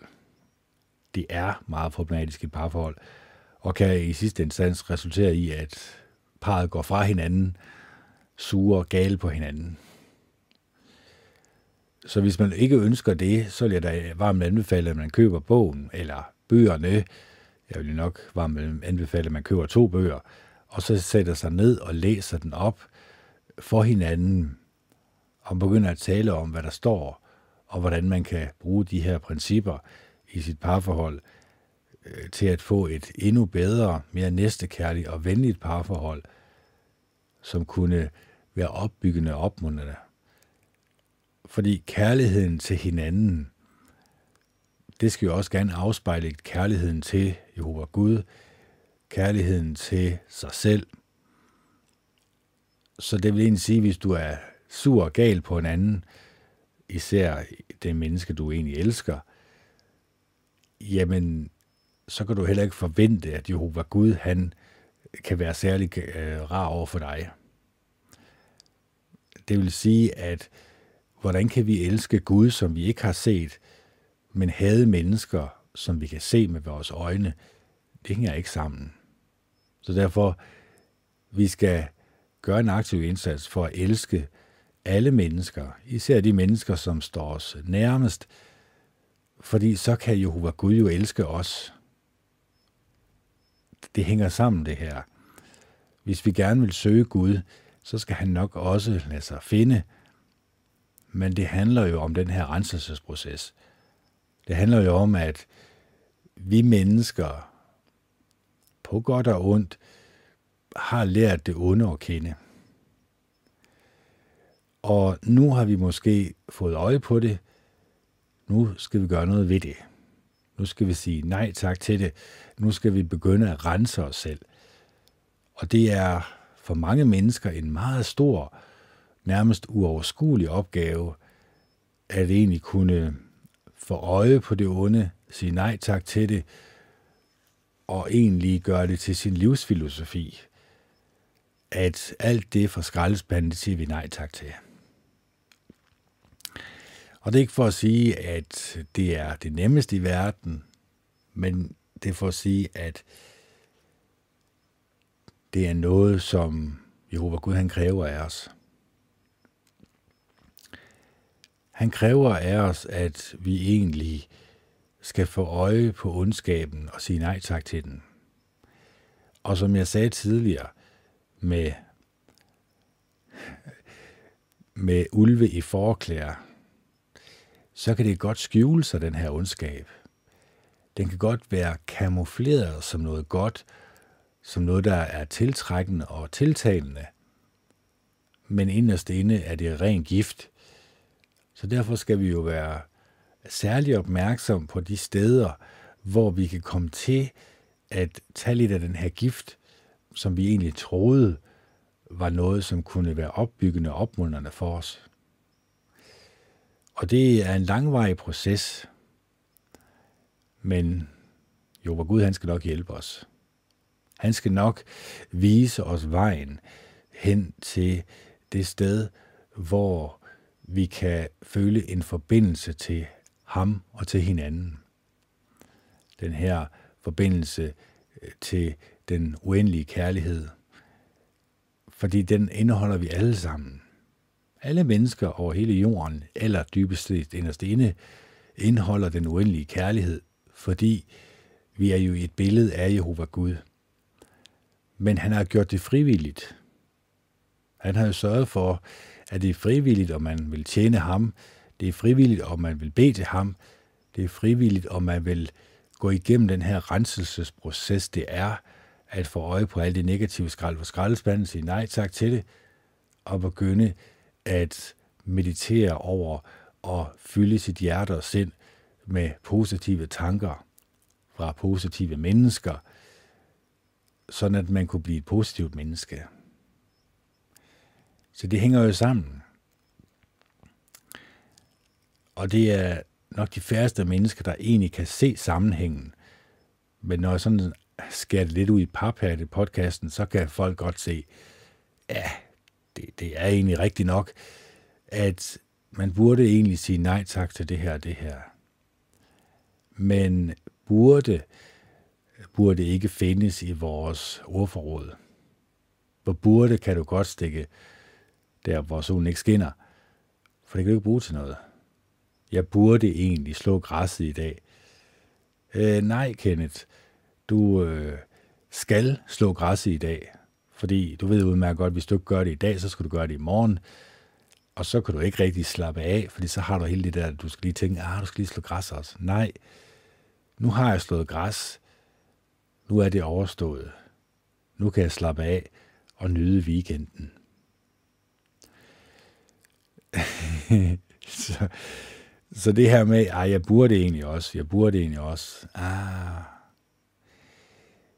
Nej, altså, der kommer ikke til at ske noget, når du siger burde. Jeg burde egentlig også øh, give min kone et kys. Jeg burde egentlig også øh, købe nogle blomster til min kone, sige, at jeg elsker hende. Jeg burde så mange ting, men du får det aldrig gjort, og så hjælper det jo ikke alligevel. Så det her med at sige, at jeg burde, det gør jeg også mange gange, når jeg går rundt i en butik, så kan jeg jo se, nu er jeg jo i normal, tror jeg den hedder, og kunne se alle de her kønne øh, unge kvinder. Og der øh, hjernen slår jeg over og siger, at jeg burde egentlig også henvende mig til vedkommende og begynde at starte en samtale. Men det hjælper ikke en skid kendt. For det der burde der, det kan du jo ikke bruge til noget. Så øh, jeg gik hjem uden at have talt med nogen. Nej, hvor var det ærgerligt kendt. Du plejer altså altid at være sådan, som du godt kan starte en samtale. Ja, selvfølgelig kan jeg det. Det har jeg ikke det helt store problem med. Men enderesultatet, hvad skulle det være? Ja, jeg skulle gerne lære vedkommende nærmere at kende, og jeg skulle måske endda også starte et forhold med vedkommende. Det er nok derfor, jeg inderst inde begynder at starte en samtale med en, som ser godt ud, og som kunne være et kæreste potentiale. Men det er jo ikke noget, jeg siger til at starte med, eller hovsa. Det kunne jeg vist til på et tidspunkt, det skulle jeg aldrig have gjort. Så jeg gik jo ikke, eller undskyld, jeg gik jo, ja, jeg gik jo ikke med skjulte bagtanker. Jeg sagde det up front. Øh, der skulle jeg nok have gået med skjulte bagtanker i stedet for, og have ventet rigtig længe med at sige, hvad jeg virkelig tænkte inderst inde. Men Det har podcasten jo ikke lært mig. Podcasten har jo lært mig at sige min ærlige mening med det samme. Få det ud med det samme, så kan vedkommende jo selv tage stilling til det. Fordi det her med at gå rundt om den varme grød, som man siger, det her med at sige, nah, ah, jeg kunne egentlig godt tænke mig at købe den her øh, liter mælk. Ah, men ja, ah, kom du så hjem med den liter mælk? Nej, det gjorde du ikke. Nå. Det samme med kvinder. det samme med kvinder. Ja, de gamle, dem tager man selvfølgelig ikke med, fordi de er gamle og sure. Nej, det var en Kasper Christensen vidighed. Øh, men jeg kan jo godt sidde på et plejehjem som 80-årig og tænke, åh, hende der, hun så godt nok sød ud. Fik du spurgt hende om noget kendt, eller fik du prøvet at starte en samtale? Nej, det gjorde jeg ikke. Nå, jamen hvad kan du så bruge det til? Intet overhovedet. så, så det er for at sige, at ja, good luck with the women, Kenneth. Ja, det skal jeg da lige love for. Det, ja. Men jeg har også gjort et indsats, eller en, synes jeg selv, øh, indsats på det område, men som I kan se, så sidder jeg jo stadigvæk single. Der sidder jo ikke en kvinde ved siden af mig og øh, taler i min podcast. Fordi det er jo det, som jeg allerinderst inde ønsker. Hvis jeg skulle have en kæreste, så skulle hun jo selvfølgelig også være med i min podcast. Sådan at det ikke bare bliver en monolog, men en dialog. Sådan jeg lærer et andet menneske at kende på et øh, dybere niveau. Men det skulle ikke være i den her omgang, Kent. Nej, det er også meget bedre at sidde alene. Så er der ro på. Så er der ikke nogen til at skændes med. Nej. Nå, det bliver vist en, øh, en af de helt store brain farts, det her. Kan jeg godt se. Jeg burde sådan set lige læse afslutningen på den her. Fordi jeg har brugt meget tid på det her. Jeg har, synes jeg selv, gjort en aktiv indsats for at gøre alt, hvad jeg kunne, for at være så opmuntrende og opbyggende som overhovedet muligt. Og ja, jeg går klar over, det lykkes ikke altid for mig, især ikke, øh, når jeg måske har været lidt træt, så kunne det godt tænke sig, at mine tanker har måske gået over på det lidt negative. Og det må jeg undskylde jeg skulle jo gerne være sådan, at jeg, øh, at jeg er opmuntrende og opbyggende. Så øh, jeg tror lige, vi holder en lille pause nu, Kent, fordi ellers så... Ja, man skal nå to timer. Ja, det skal nok få lov til, Kent, bare roligt. Øh, der er ikke nogen, der stopper dig. Men jeg holder en lille pause. Jeg skal lige op og strække ryggen, kan jeg mærke. Øh, og så tager vi øh, afslutningen på bogen her talt sammen, fordi den er, det er en meget kort afslutning. Så der går nok lige en 5-10 minutter. Ja, så er jeg tilbage igen. Og der gik så lidt mere end 5 minutter. Det plejer det altid at gøre. Øh, nu er det faktisk øh, dagen efter, og klokken er 10.33 i stedet for. Øh, så det, ja, sådan kan det gå. Men uh, man kender i det med, at man går i seng sådan i godt humør, og så vågner man som sådan lidt i dårligt humør. Det er i hvert fald det, jeg har oplevet sådan her fra morgenen af. Og det er egentlig lidt noget underligt noget, fordi der burde jo ikke rigtig have været nogen grund til det, at man kommer op i et lidt dårligere humør. Men ja, det er jo også igen, det er jo lidt svært at forudse ens øh, tankegang og tankemønstre. Men øh, men jeg ved, at når den her time den er over, øh, eller den her næste time den er over, så vil jeg blive i bedre humør. Det har ligesom lovet mig selv.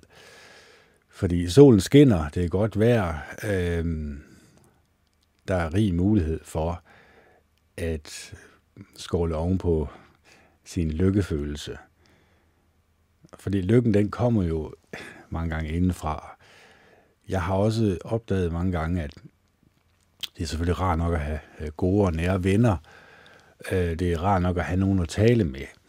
Men jeg er også kommet til den konklusion, at selvfølgelig hjælper det på humøret at have nogle gode og opbyggende samtaler. Helt 100% sikkert. Det, det er der ingen tvivl om.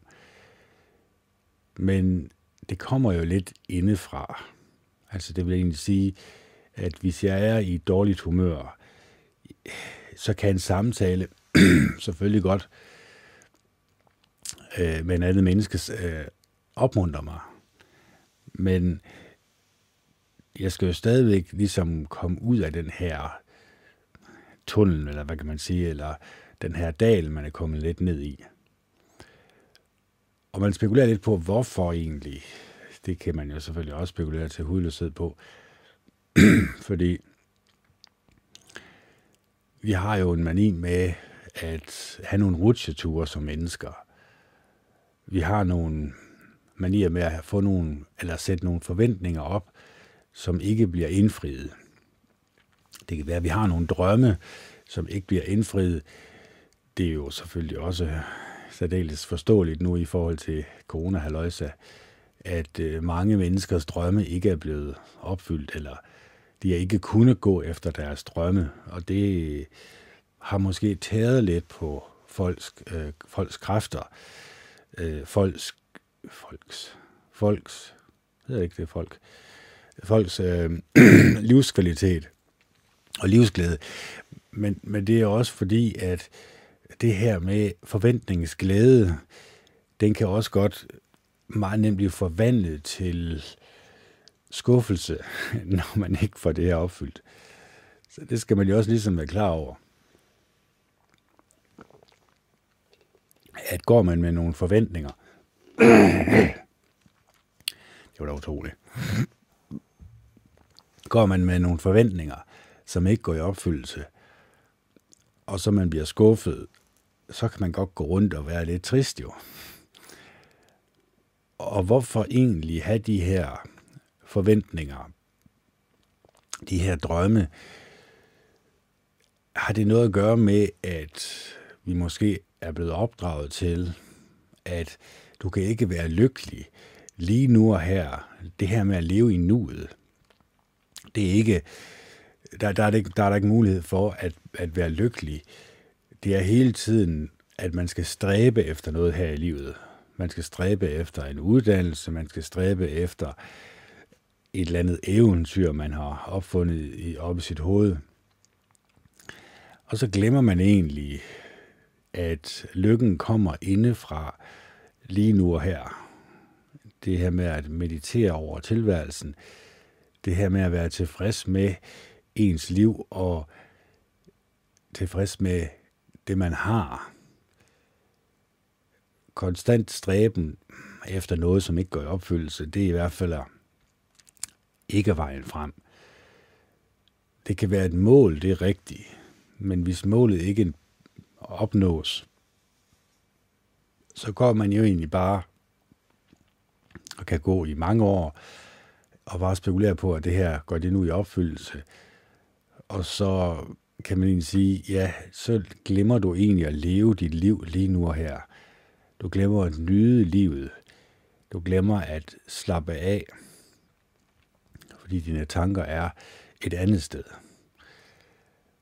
Og når tankerne er et andet sted, ja, så kan de jo ikke nødvendigvis være lige nu og her.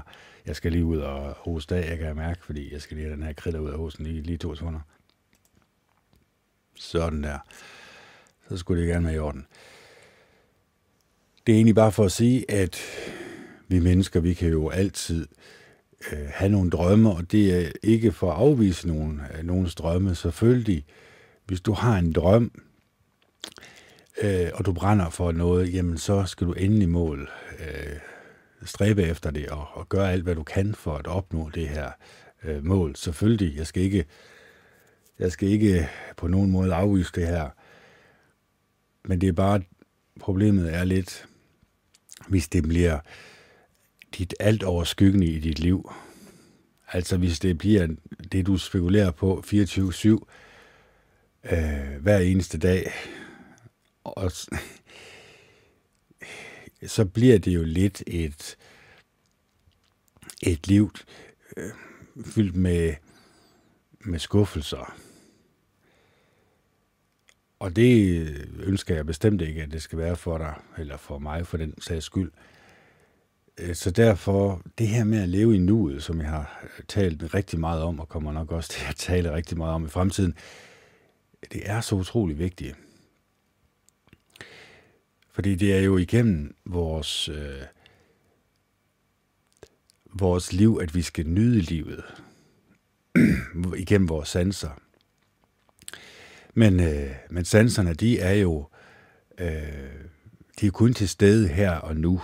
Altså, jo, jeg kan selvfølgelig godt huske tilbage på sommeren, og på de øh, dufte, der var på det tidspunkt.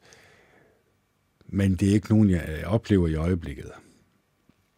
Eller øh, synsindtryk, eller øh, hører, altså det vi har lytter til.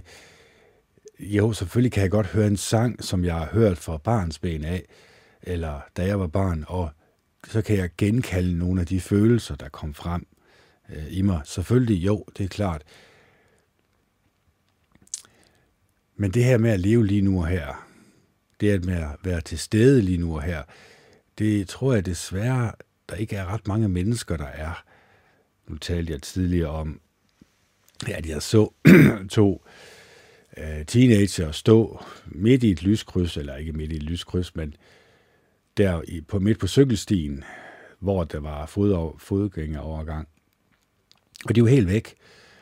De stod begge to ved siden af hinanden og var fuldstændig opslugt af deres øh, mobiltelefon. Så de var i hvert fald ikke klar over deres omgivelser. Og det er jo det, samfundet har lært os. Det er, at det er jo igennem mobiltelefonen, vi får vores glæde, vi får vores lykke, vi bliver stimuleret. Det er ikke igennem personlige samtaler, det er ikke igennem de her personlige relationer til hinanden. Så den her afstandstagen, vi har til hinanden, den, den virker naturlig. Desværre, så er den blevet naturlig. Den var ikke naturlig, da jeg var barn. Der var det, der var det måske mere de udendørs aktiviteter, der, der betød noget. Der var man meget ude som barn. Der var det faktisk kedeligt at sidde hjemme bare og glane foran skærmen. Nej, der skulle man ud og opleve noget. Det var det også i mine teenageår, da jeg skulle ud og feste og sådan noget. Jamen, der foregik det jo ude øh, ved de lokale fester, eller privatfester, eller halvballer, eller hvad det nu var. Det var der, hvor man kan sige, man øh, fandt sin kæreste, eller man blev fuld, eller man grinede eller skraldgrinede af noget sammen med sine venner, som egentlig var fuldstændig ligegyldigt, men det skabte en eller anden form for forbindelse til hinanden, som jeg desværre ikke rigtig ser i dag. Jo, selvfølgelig er der mange, som spiller computerspil over nettet, og så øh, taler de til hinanden over nettet, og så er de socialt på den måde. Men fysisk til stede øh, ved hinanden, det er de ikke. Og det, det, er, det er den her notion med, at vi har egentlig bare gjort det her til normalen. Vi har egentlig bare sagt til os selv, Nå ja, men sådan er det jo. Det er jo the things uh, as they want to be, og hvad man siger. Altså, vi har egentlig tilladt de her ting i vores liv, men vi har måske også tilladt dem at overtage vores liv. Og det her med at lade tingene overtage vores liv, har jo egentlig stor betydning for vores livsglæde og lykke. Øh, der er mange børn, som går rundt med depression. Der er mange, som søger psykologhjælp, fordi de føler sig ensomme, de føler sig forladte, og selvfølgelig jo, vi er sociale væsener, vi har brug for at se andre mennesker. Det er også det, jeg siger med, at da jeg var ung, jamen, der var det jo det sociale, der betød rigtig meget. Så hvorfor skulle det ikke også betyde det i dag for mange unge mennesker? Selvfølgelig gør det det. Så derfor kan andre mennesker jo hjælpe på dit humør. Selvfølgelig kan det det. De kan jo hjælpe på, at du kommer ud af eller op af det her hul, som du måske er kommet ned i. Og jeg siger ikke, at jeg er kommet ned i et hul. Jeg siger bare, at, at jeg er vågnet sådan lidt, hvad kalder man det, lidt off. Altså, man var ikke, det var ikke som det plejer at være. Jeg kunne godt mærke, at humøret var lidt nede. Og så begynder man måske at spekulere lidt på, hvad, hvorfor skete det? Hvad, hvad, hvad var årsagen til det? Så, for jeg synes ikke rigtigt, at jeg har ændret noget overhovedet. Men det var måske, fordi jeg forventede noget, som ikke gik i opfyldelse. Og så, øh, så blev jeg skuffet. Og den her skuffelse, eller negativ følelse, kan man også kalde den, den, den har det med at sætte sig fast. Og, og det kan godt være svært at komme ud af igen. Men det skal nok lykkes for mig, bare roligt. Så vi skal videre i teksten. Vi skal, vi skal trække os op.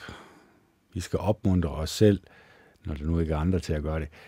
Øhm, og jeg tror, vi tager det sidste af den her afslutningen på bogen her.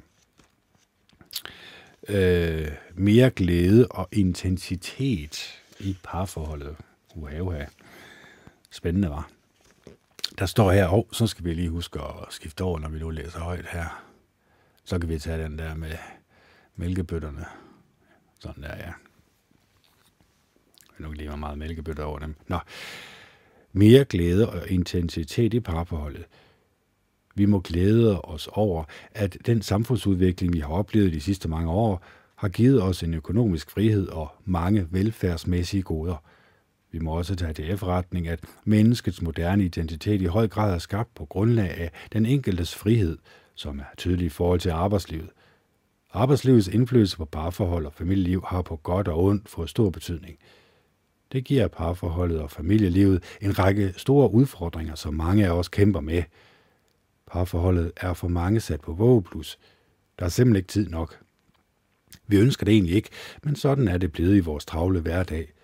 Skal parforholdet blive godt og være det sted, hvor du finder en fortrolig støttende partner og ven i livet, stiller det krav om, at forventningerne til parforholdet afstemmes. Hvis I som par har fælles værdier og holdninger, og i øvrigt gør en del ting sammen, er sandsynligheden for et både godt og langvarigt parforhold større. Her spiller det også ind, at du har tillid til din partner – Usikkerhed i relation til den anden skaber dårlig grundlag for et godt parforhold end en tillidsfuld relation. Også forventningen om en positiv adfærd hos din partner har afgørende betydning. Vi ser samtalen i parforholdet som en mulighed, I har som par, for at møde udfordringerne med at opbygge en bæredygtig relation til hinanden hvor kærligheden får et værdifuldt afsæt for det fælles liv, I har valgt at bygge jeres fælles tilværelse på. Et godt parforhold er samtidig en forudsætning for at skabe et godt familieliv for dem, der vælger at etablere familie. Det er vigtigt at opgradere parforholdet som det sted, hvor man kan tale med sin partner om de glæder og sorger, udfordringer og problemer, der hører med til at være et menneske. Men denne gensidige mulighed i parforholdet trues af forestillingen om den romantiske kærlighed, som fortsat er grundlag for parforhold og, vil vi tilføje i høj grad også de følelser, man oplever som nyforelskede. Lidenskaben og den romantiske kærlighed må godt få en plads, men man kan ikke, man kan ikke stå alene, for så bliver parforholdets grundlag alt for spinkelt. Det er ikke blot følelserne, men også vores etik i parforholdet, altså den fælles moral, vi praktiserer, som er det kit, der binder os sammen. For kun herigennem kan vi frigøre vores potentiale, og dermed gøre vores samliv mere rigt og lykkelig. Den ideelle samtale kan forstyrres af for eksempel følelsesmæssige reaktioner, som kan afspore og forstyrre, og dermed fjerne fokus fra det væsentlige. Følelser er ofte en ubevidst ønske om magt, og ikke et ønske om dialog.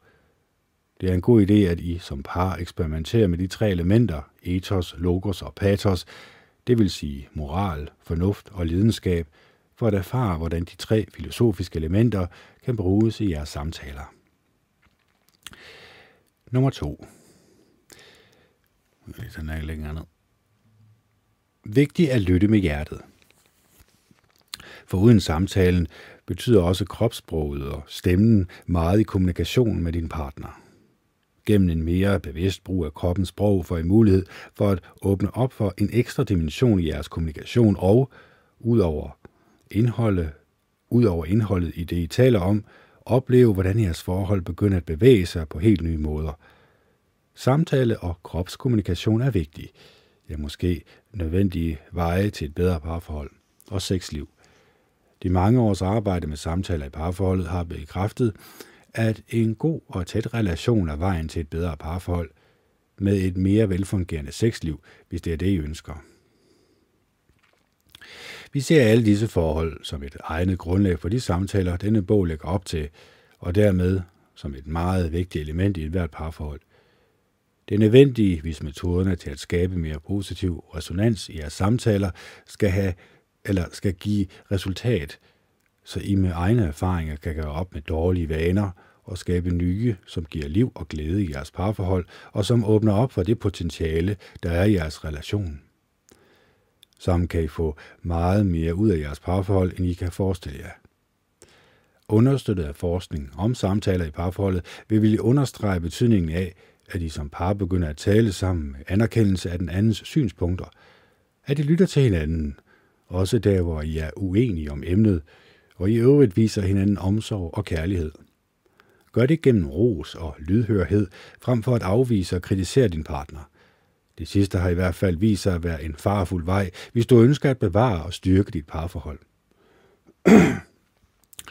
For alene herigennem kan I som par afstemme forventninger og lære hinandens holdninger og værdier at kende, og endelig bygge en relation op, som både er baseret på lidenskab og på forpligtelse til at tage vare på den fælles opgave, det er, det også er at leve i et parforhold og en familie. Hvis I som par lader hinanden få lov til at tale, og I virkelig lytter med åben hjerte, vil der opstå noget helt nyt mellem jer. I vil opdage, hvilket potentiale der er i at tale sammen og give hinanden tid og rum til at fortælle om de emner, der betyder noget for jer. Punkt nummer 3. Dit parforhold kan styrke dit helbred. Der ligger potentiale i det at tale med din partner i andre situationer. Det bliver både muligt at forebygge sygdomme og mindske konsekvenser, hvor sygdomme eller andre alvorlige problemer trænger sig på. Dit fysiske og psykiske helbred kan få det bedre gennem samtaler, som skaber en god relation i dit parforhold. Der er mange gode grunde til at gennemføre samtaler i dit parforhold, hvor du kan holde dig alle de positive effekter for øje. Der er meget at hente ved at styrke relationen til din partner. Blandt andet ser immunforsvaret ud til at blive bedre, når parforholdet er godt. Der skal ikke så meget til, før effekten ser ud til at være positiv, for eksempel ved at tale sammen. Overraskende er det måske også, at kærligheden kan lindre smerter, hvis man for eksempel blot holder sin opmærksomhed på sin partner, i stedet for på smerterne. Er du ude i belastende følelsesmæssige oplevelser, er det selvfølgelig vigtigt at finde en, der kan lytte og støtte dig, nemlig din partner. Men noget tyder på, at en egentlig bearbejdning af den oplevelse vil skabe mere mening og have endnu bedre effekt i forhold til både det fysiske og det psykiske helbred, end blot det at fortælle om problemet. Erkendelsen hos dig selv og din partner af, hvordan problemfyldte situationer påvirker jer, er derfor vigtigt at få plads til i forbindelse med jeres samtaler. Erkendelse kræver tid og opmærksomhed på, hvad du og din partner lærer, når I taler sammen. Måske er det overraskende, at du selv får gevinst ved at hjælpe andre. Det gør nemlig, at du selv får nedsat risiko for stress, og at du desuden selv får en øget sandsynlighed for at forblive sund og rask. Nummer 4. Investeringer i parkapital. Der er mange drømme og høje ambitioner i forhold til parforholdet og familien i dag. Tiden bliver ofte nævnt som en begrænsende faktor i forhold til at være mere sammen med sin partner og familien. Men i realiteten har vi mulighed for mere fritid og frihed end nogensinde. Men måske forveksler vi frihed med fritid. Undskyld, måske forveksler vi fritid med frihed, hvor mere potentiel fritid er en objektiv kendskærning. Men friheden er noget, vi skal arbejde for at udnytte bedst muligt. I kan selv beslutte at gennemføre forandringerne i jeres parforhold. Det er jer og kun jer, der kan ændre noget, som får vedvarende værdi i jeres forhold. Så er det op til dig, hvis du er sikker på, at du og din partner ønsker at styrke jeres forhold, og I er villige til at investere i jeres, i, i jeres forhold, så begynd at tale og lytte. Vores bud her i bogen er inspiration til jeres samtaler, men gør det på jeres måde, så I bruger inspirationen på en måde, der passer til jeres forhold. Vi kalder resultatet af jeres investeringer i samtalen for parkapital. De fleste synes, det er rart at have en formue, så hvorfor ikke skabe den i jeres parforhold? Det er økonomisk gratis at skabe parkapital. Du behøver ikke penge, bare din og din partners tid og energi. Parkapital er tæt forbundet med forholdet til din partner.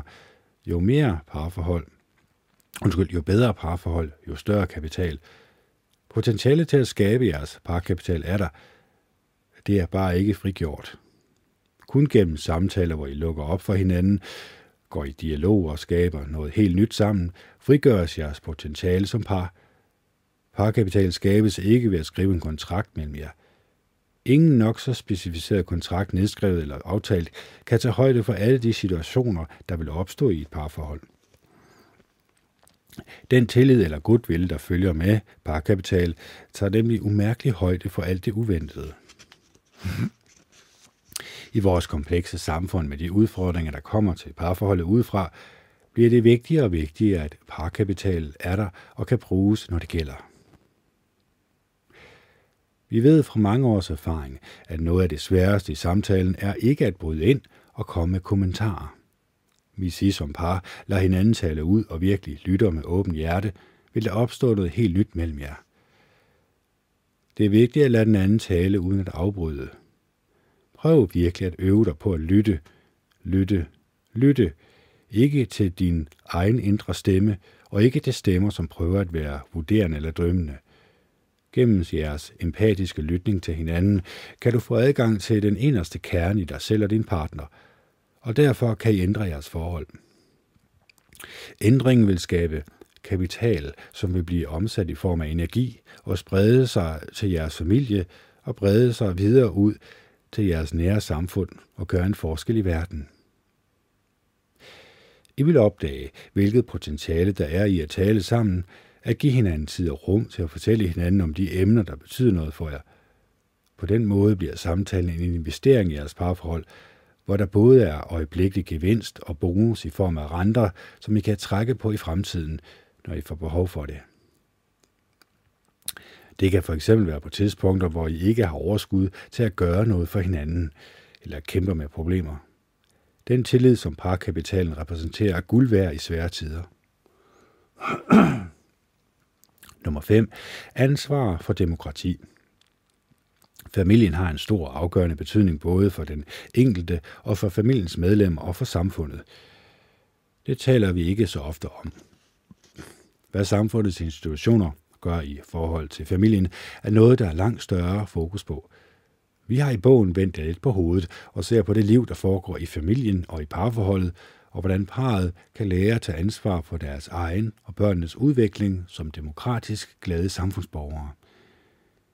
Vi ser en familie som bestående af individer, hvor de ældre i familien fortsat udbygger deres identitet og hjælper de yngre medlemmer af familien med at skabe deres egen identitet, samtidig med at familien som moderne samværssted kæmper for en identitet som samling for at tilbyde om et lykkeligt fællesskab. Vi kalder jer familiens arkitekter, du og din partner er som de voksne i familiens i familien arkitekter, og jeres opgave er at udvikle jeres børn til demokratiske, ansvarlige mennesker i en verden, som både er dynamisk og kompleks. I guider jeres børn, og gennem jeres måde at være på over for hinanden, får I skabt en fællesskabsfølelse af parforholdet og familien, som er det vigtigste grundlag til at socialisere børn til at blive bevidste, ansvarlige borgere. I som forældre bør være et professionelt par, som skal kunne håndtere både det at være kærester og venner, og samtidig være familiens arkitekter og entreprenører. Det vil sige dem, der sætter rammerne og sikrer, at familieopgaverne løses, blandt andet i forhold til børnenes opvækst. At skabe et familiefællesskab og samtidig godt og velfungerende parforhold kræver blandt andet, at I kan håndtere de to roller, I har, nemlig som kærestepar og som forældre. Opgaven starter hos jer, og når I først har kendt jeres opgave som arkitekter i familien, kan I arbejde videre ved at skabe en helt ny sammenhængskraft, som I og kun I kan holde ved lige, og dermed få familiens fællesskab og ansvar til at vokse. Sammenhængskraften mellem jer som par og sammenhængskraften i familien hænger uløseligt sammen.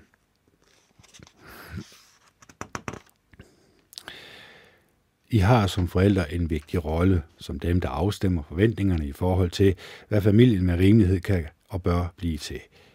Det er jer, der skal sætte rammer, bruge den frihed, der er i familien, pleje jeres eget forhold, kort sagt styrke og udvikle jeres egen base. I kan vurdere jer selv i forhold til de seks partyper, vi har opstillet i bogen, og se, hvor I bedst passer ind. Punkt nummer 6.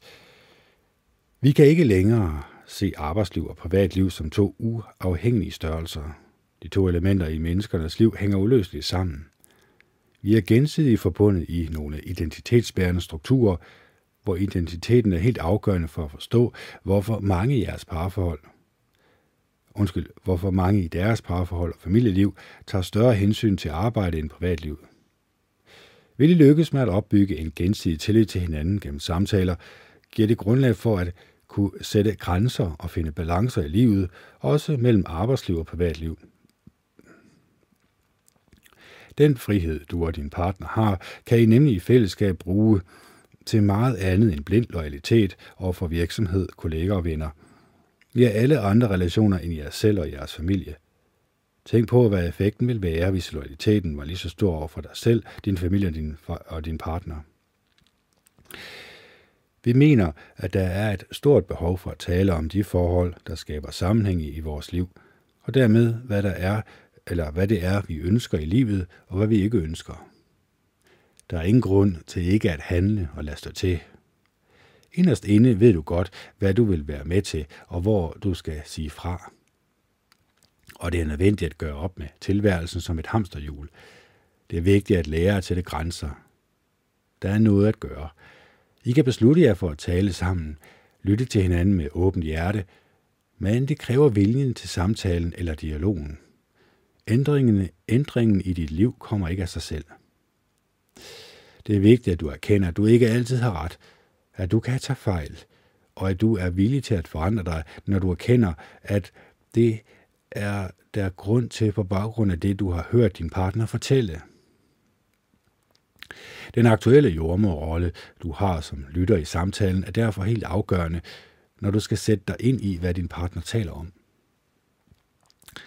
Vores erfaringer fra kurser i den nødvendige samtale i parforholdet viser, at det er langt vigtigere at spejle den anden, end at fortolke, hvad den anden siger.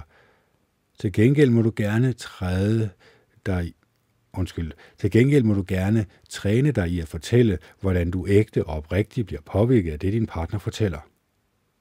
Det giver jer en tættere relation og giver jer begge en levende opfattelse af, hvordan jeres parforhold kan styrkes og udvikles. Husk, at der er meget, du ikke ved, også om dig selv. Du vil finde ud af, at dine fortællinger også giver en meget større indsigt i dig selv. Den danske filosof Ole for Kirkeby siger, at vi har livet i vores magt, for at vi kan sætte os ud over, hvad der sker af tilfældige ting, og bestemme over vores indstilling til de ting, der sker os. Kirkeby kalder dette en generobring af et nærvær, og gennem dette nærvær har vi mulighed for at være til stede i vores livs mindste detaljer, hvilket gør det muligt, at vi fuldt ud kan bruge det liv, som vi har fået. Så det var det. Det var den bog. Og øh, var det så bare en fin håndlygte her, eller var der noget konkret, vi kunne bruge? Sover mit ben også dejligt. øhm, selvfølgelig var der det. Og nu er det selvfølgelig mest megnet til parforhold, det her, men vi kan nok godt fornemme, at samtalen er meget vigtig, og at man spejler sin partner, men at, og man ikke går i den her form for krigszone, hvor at man hele tiden søger at vinde i, på argumenter over for sin partner. Fordi det vil ikke hjælpe, så vil din partner ikke føle sig hørt. Så vil hun nok nærmere føre sig, eller føle sig forhørt i stedet for. Så derfor er det også ret vigtigt, at når vi har samtalerne med hinanden, at vi også er villige til at lære hinanden. Vi er også villige til, at vi muligvis kan tage fejl, og at vi også har viljestyrke nok til at ændre vores mening, når vi kan se, at vi har taget fejl. Det er ikke nemt, det her. Det er jo igen, det siger jeg mange gange, men det er jo heller ikke derfor, jeg laver podcasten. Det er jo ikke for, at det skal være nemt, men for at jeg ved, at det gavner os som mennesker. Jeg er udmærket godt klar over, at, at vi som mennesker gerne vil holde på os selv. Vi vil gerne have ret. Vi vil gerne være den, som er ovenpå. Vi vil gerne være den, der vinder en diskussion. Vi ønsker allermest, at vi kan, så at sige, sende lorten videre. At hvis der er noget, der går for tæt på, ja, så er det meget nemmere at afvise, og så er det meget nemmere at skubbe bort fra os, i stedet for at kigge nøgteren på det her, vi har fået at vide, som har gået for tæt på. Og så se, kunne han have noget ret, eller kunne, han, kan, kunne hun have noget, kunne hun have noget, kunne hun have ret i noget af det her, som bliver sagt? Kunne det tænke sig, at jeg måske ikke har opført mig så pænt og ordentligt, som jeg måske burde have gjort? Var der nogle ting, som jeg kan se nu, at jeg kunne ændre ved mig selv, som kunne gøre, at parforholdet kunne blive bedre? Var der noget ved mig selv, som jeg skal ændre ved mig selv, sådan at jeg og min partner bliver mere lykkelige, og vi får et mere harmonisk parforhold? Det er jo egentlig spørgsmål, som er svære at stille sig selv. Selvfølgelig er det det. Men det er vigtigt at stille. Fordi hvis man gerne vil have et lykkeligt øh, parforhold, eller ægteskab, eller hvad det nu er, eller venskab på den sags skyld, så skal man være villig til at lytte til hinanden. At forstå hinandens synspunkter, måske endda spejling, som vi har talt om tidligere, hvor du egentlig bare genfortæller, hvad din partner har sagt, øh, ord for ord, uden at være fordømmende, uden at være belærende. For det kan nemlig hjælpe til egentlig at komme dybere ind i, hvad der rører sig hos din partner. Og på den måde, så kunne det jo også være, at I fik et mere lykkeligt parforhold, når I er villige til at åbne op for hinanden, når I er villige til at lære af jeres egne fejl. Lære, når I tager fejl, også sige, at jeg tog fejl. Det må du undskylde. Undskyldning er jo måske også en af de sværeste ting, man kan gøre som menneske. Altså, der er måske to ting i et parforhold, der er svært. Det er at sige, jeg elsker dig, og det er at sige, undskyld, jeg tog fejl. Og hvorfor egentlig det? Det er jo egentlig nok, fordi vi tror, at der går noget af os, at vi mister et eller andet ved at sige de her ord men det giver jo ikke nogen mening.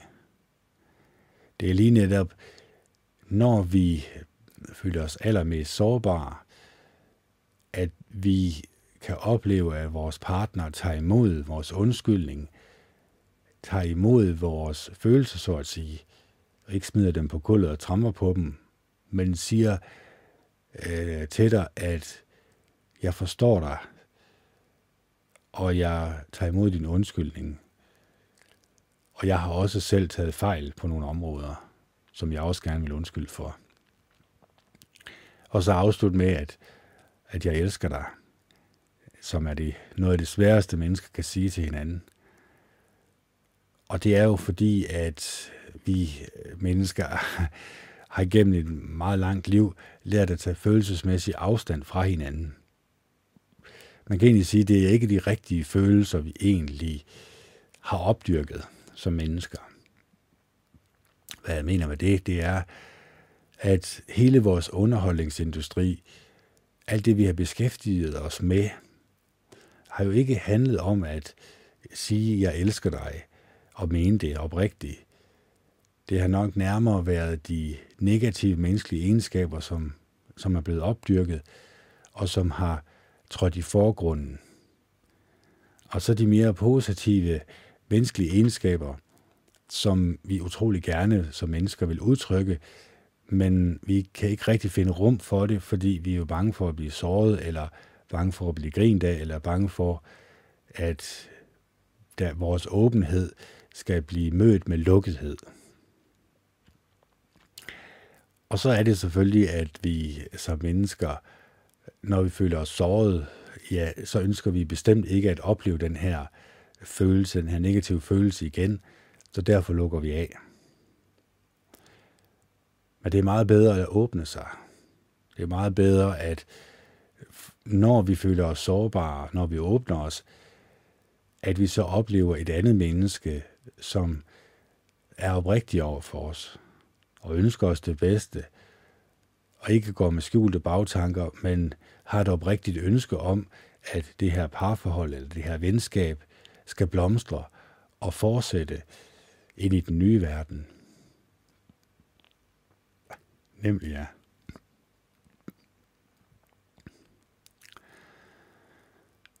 Så her afslutningsvis. Har du opmuntret dig selv, kendt? Har du, er du kommet i lidt bedre humør? Ja, det synes jeg faktisk, jeg, har, jeg er. På en eller anden måde, så har bogen her lige, den afslutningsvis, øh, afslutning på bogen her, har på en eller anden måde hjulpet mig lidt på mit humør. Jeg håber selvfølgelig også, at den har hjulpet på jeres humør. Jeg håber også, at der var nogle ting i min podcast, I kunne bruge til noget. Fordi det er jo det, som mit ønske er, det er jo, at det ikke er kun mig selv, jeg opmuntrer ved min podcast. Det er ikke kun mig selv, jeg prøver at opløfte og gøre til et mere lykkelig og glad menneske. Også jer, der sidder og lytter med derude. Nu ved jeg godt, at 67 procent af mine lyttere er amerikanere, så det er nok den amerikanske podcast, de lytter til. Højst sandsynligt kendt jeg. Men de andre resterende 23 procent, eller hvad det nu er, eller 33 procent, no. at de, øh, at de danskere øh, også kan føle, at jeg har prøvet at opmuntre dem. Jeg har prøvet at gøre alt, hvad jeg kunne, for ikke kun at opmuntre mig selv, men også at opmuntre jer, der lytter med. Og at jeg håber selvfølgelig, at der var et eller andet, I kunne bruge her i podcasten, for at I kunne berige jeres eget liv. I kunne opløfte jeres eget liv, eller endda de mennesker, som I elsker, og som er nære. Det kunne endda være jeres egen partner, I begynder at have dybere samtaler med, hvor I lærer hinanden at kende på et meget dybere niveau.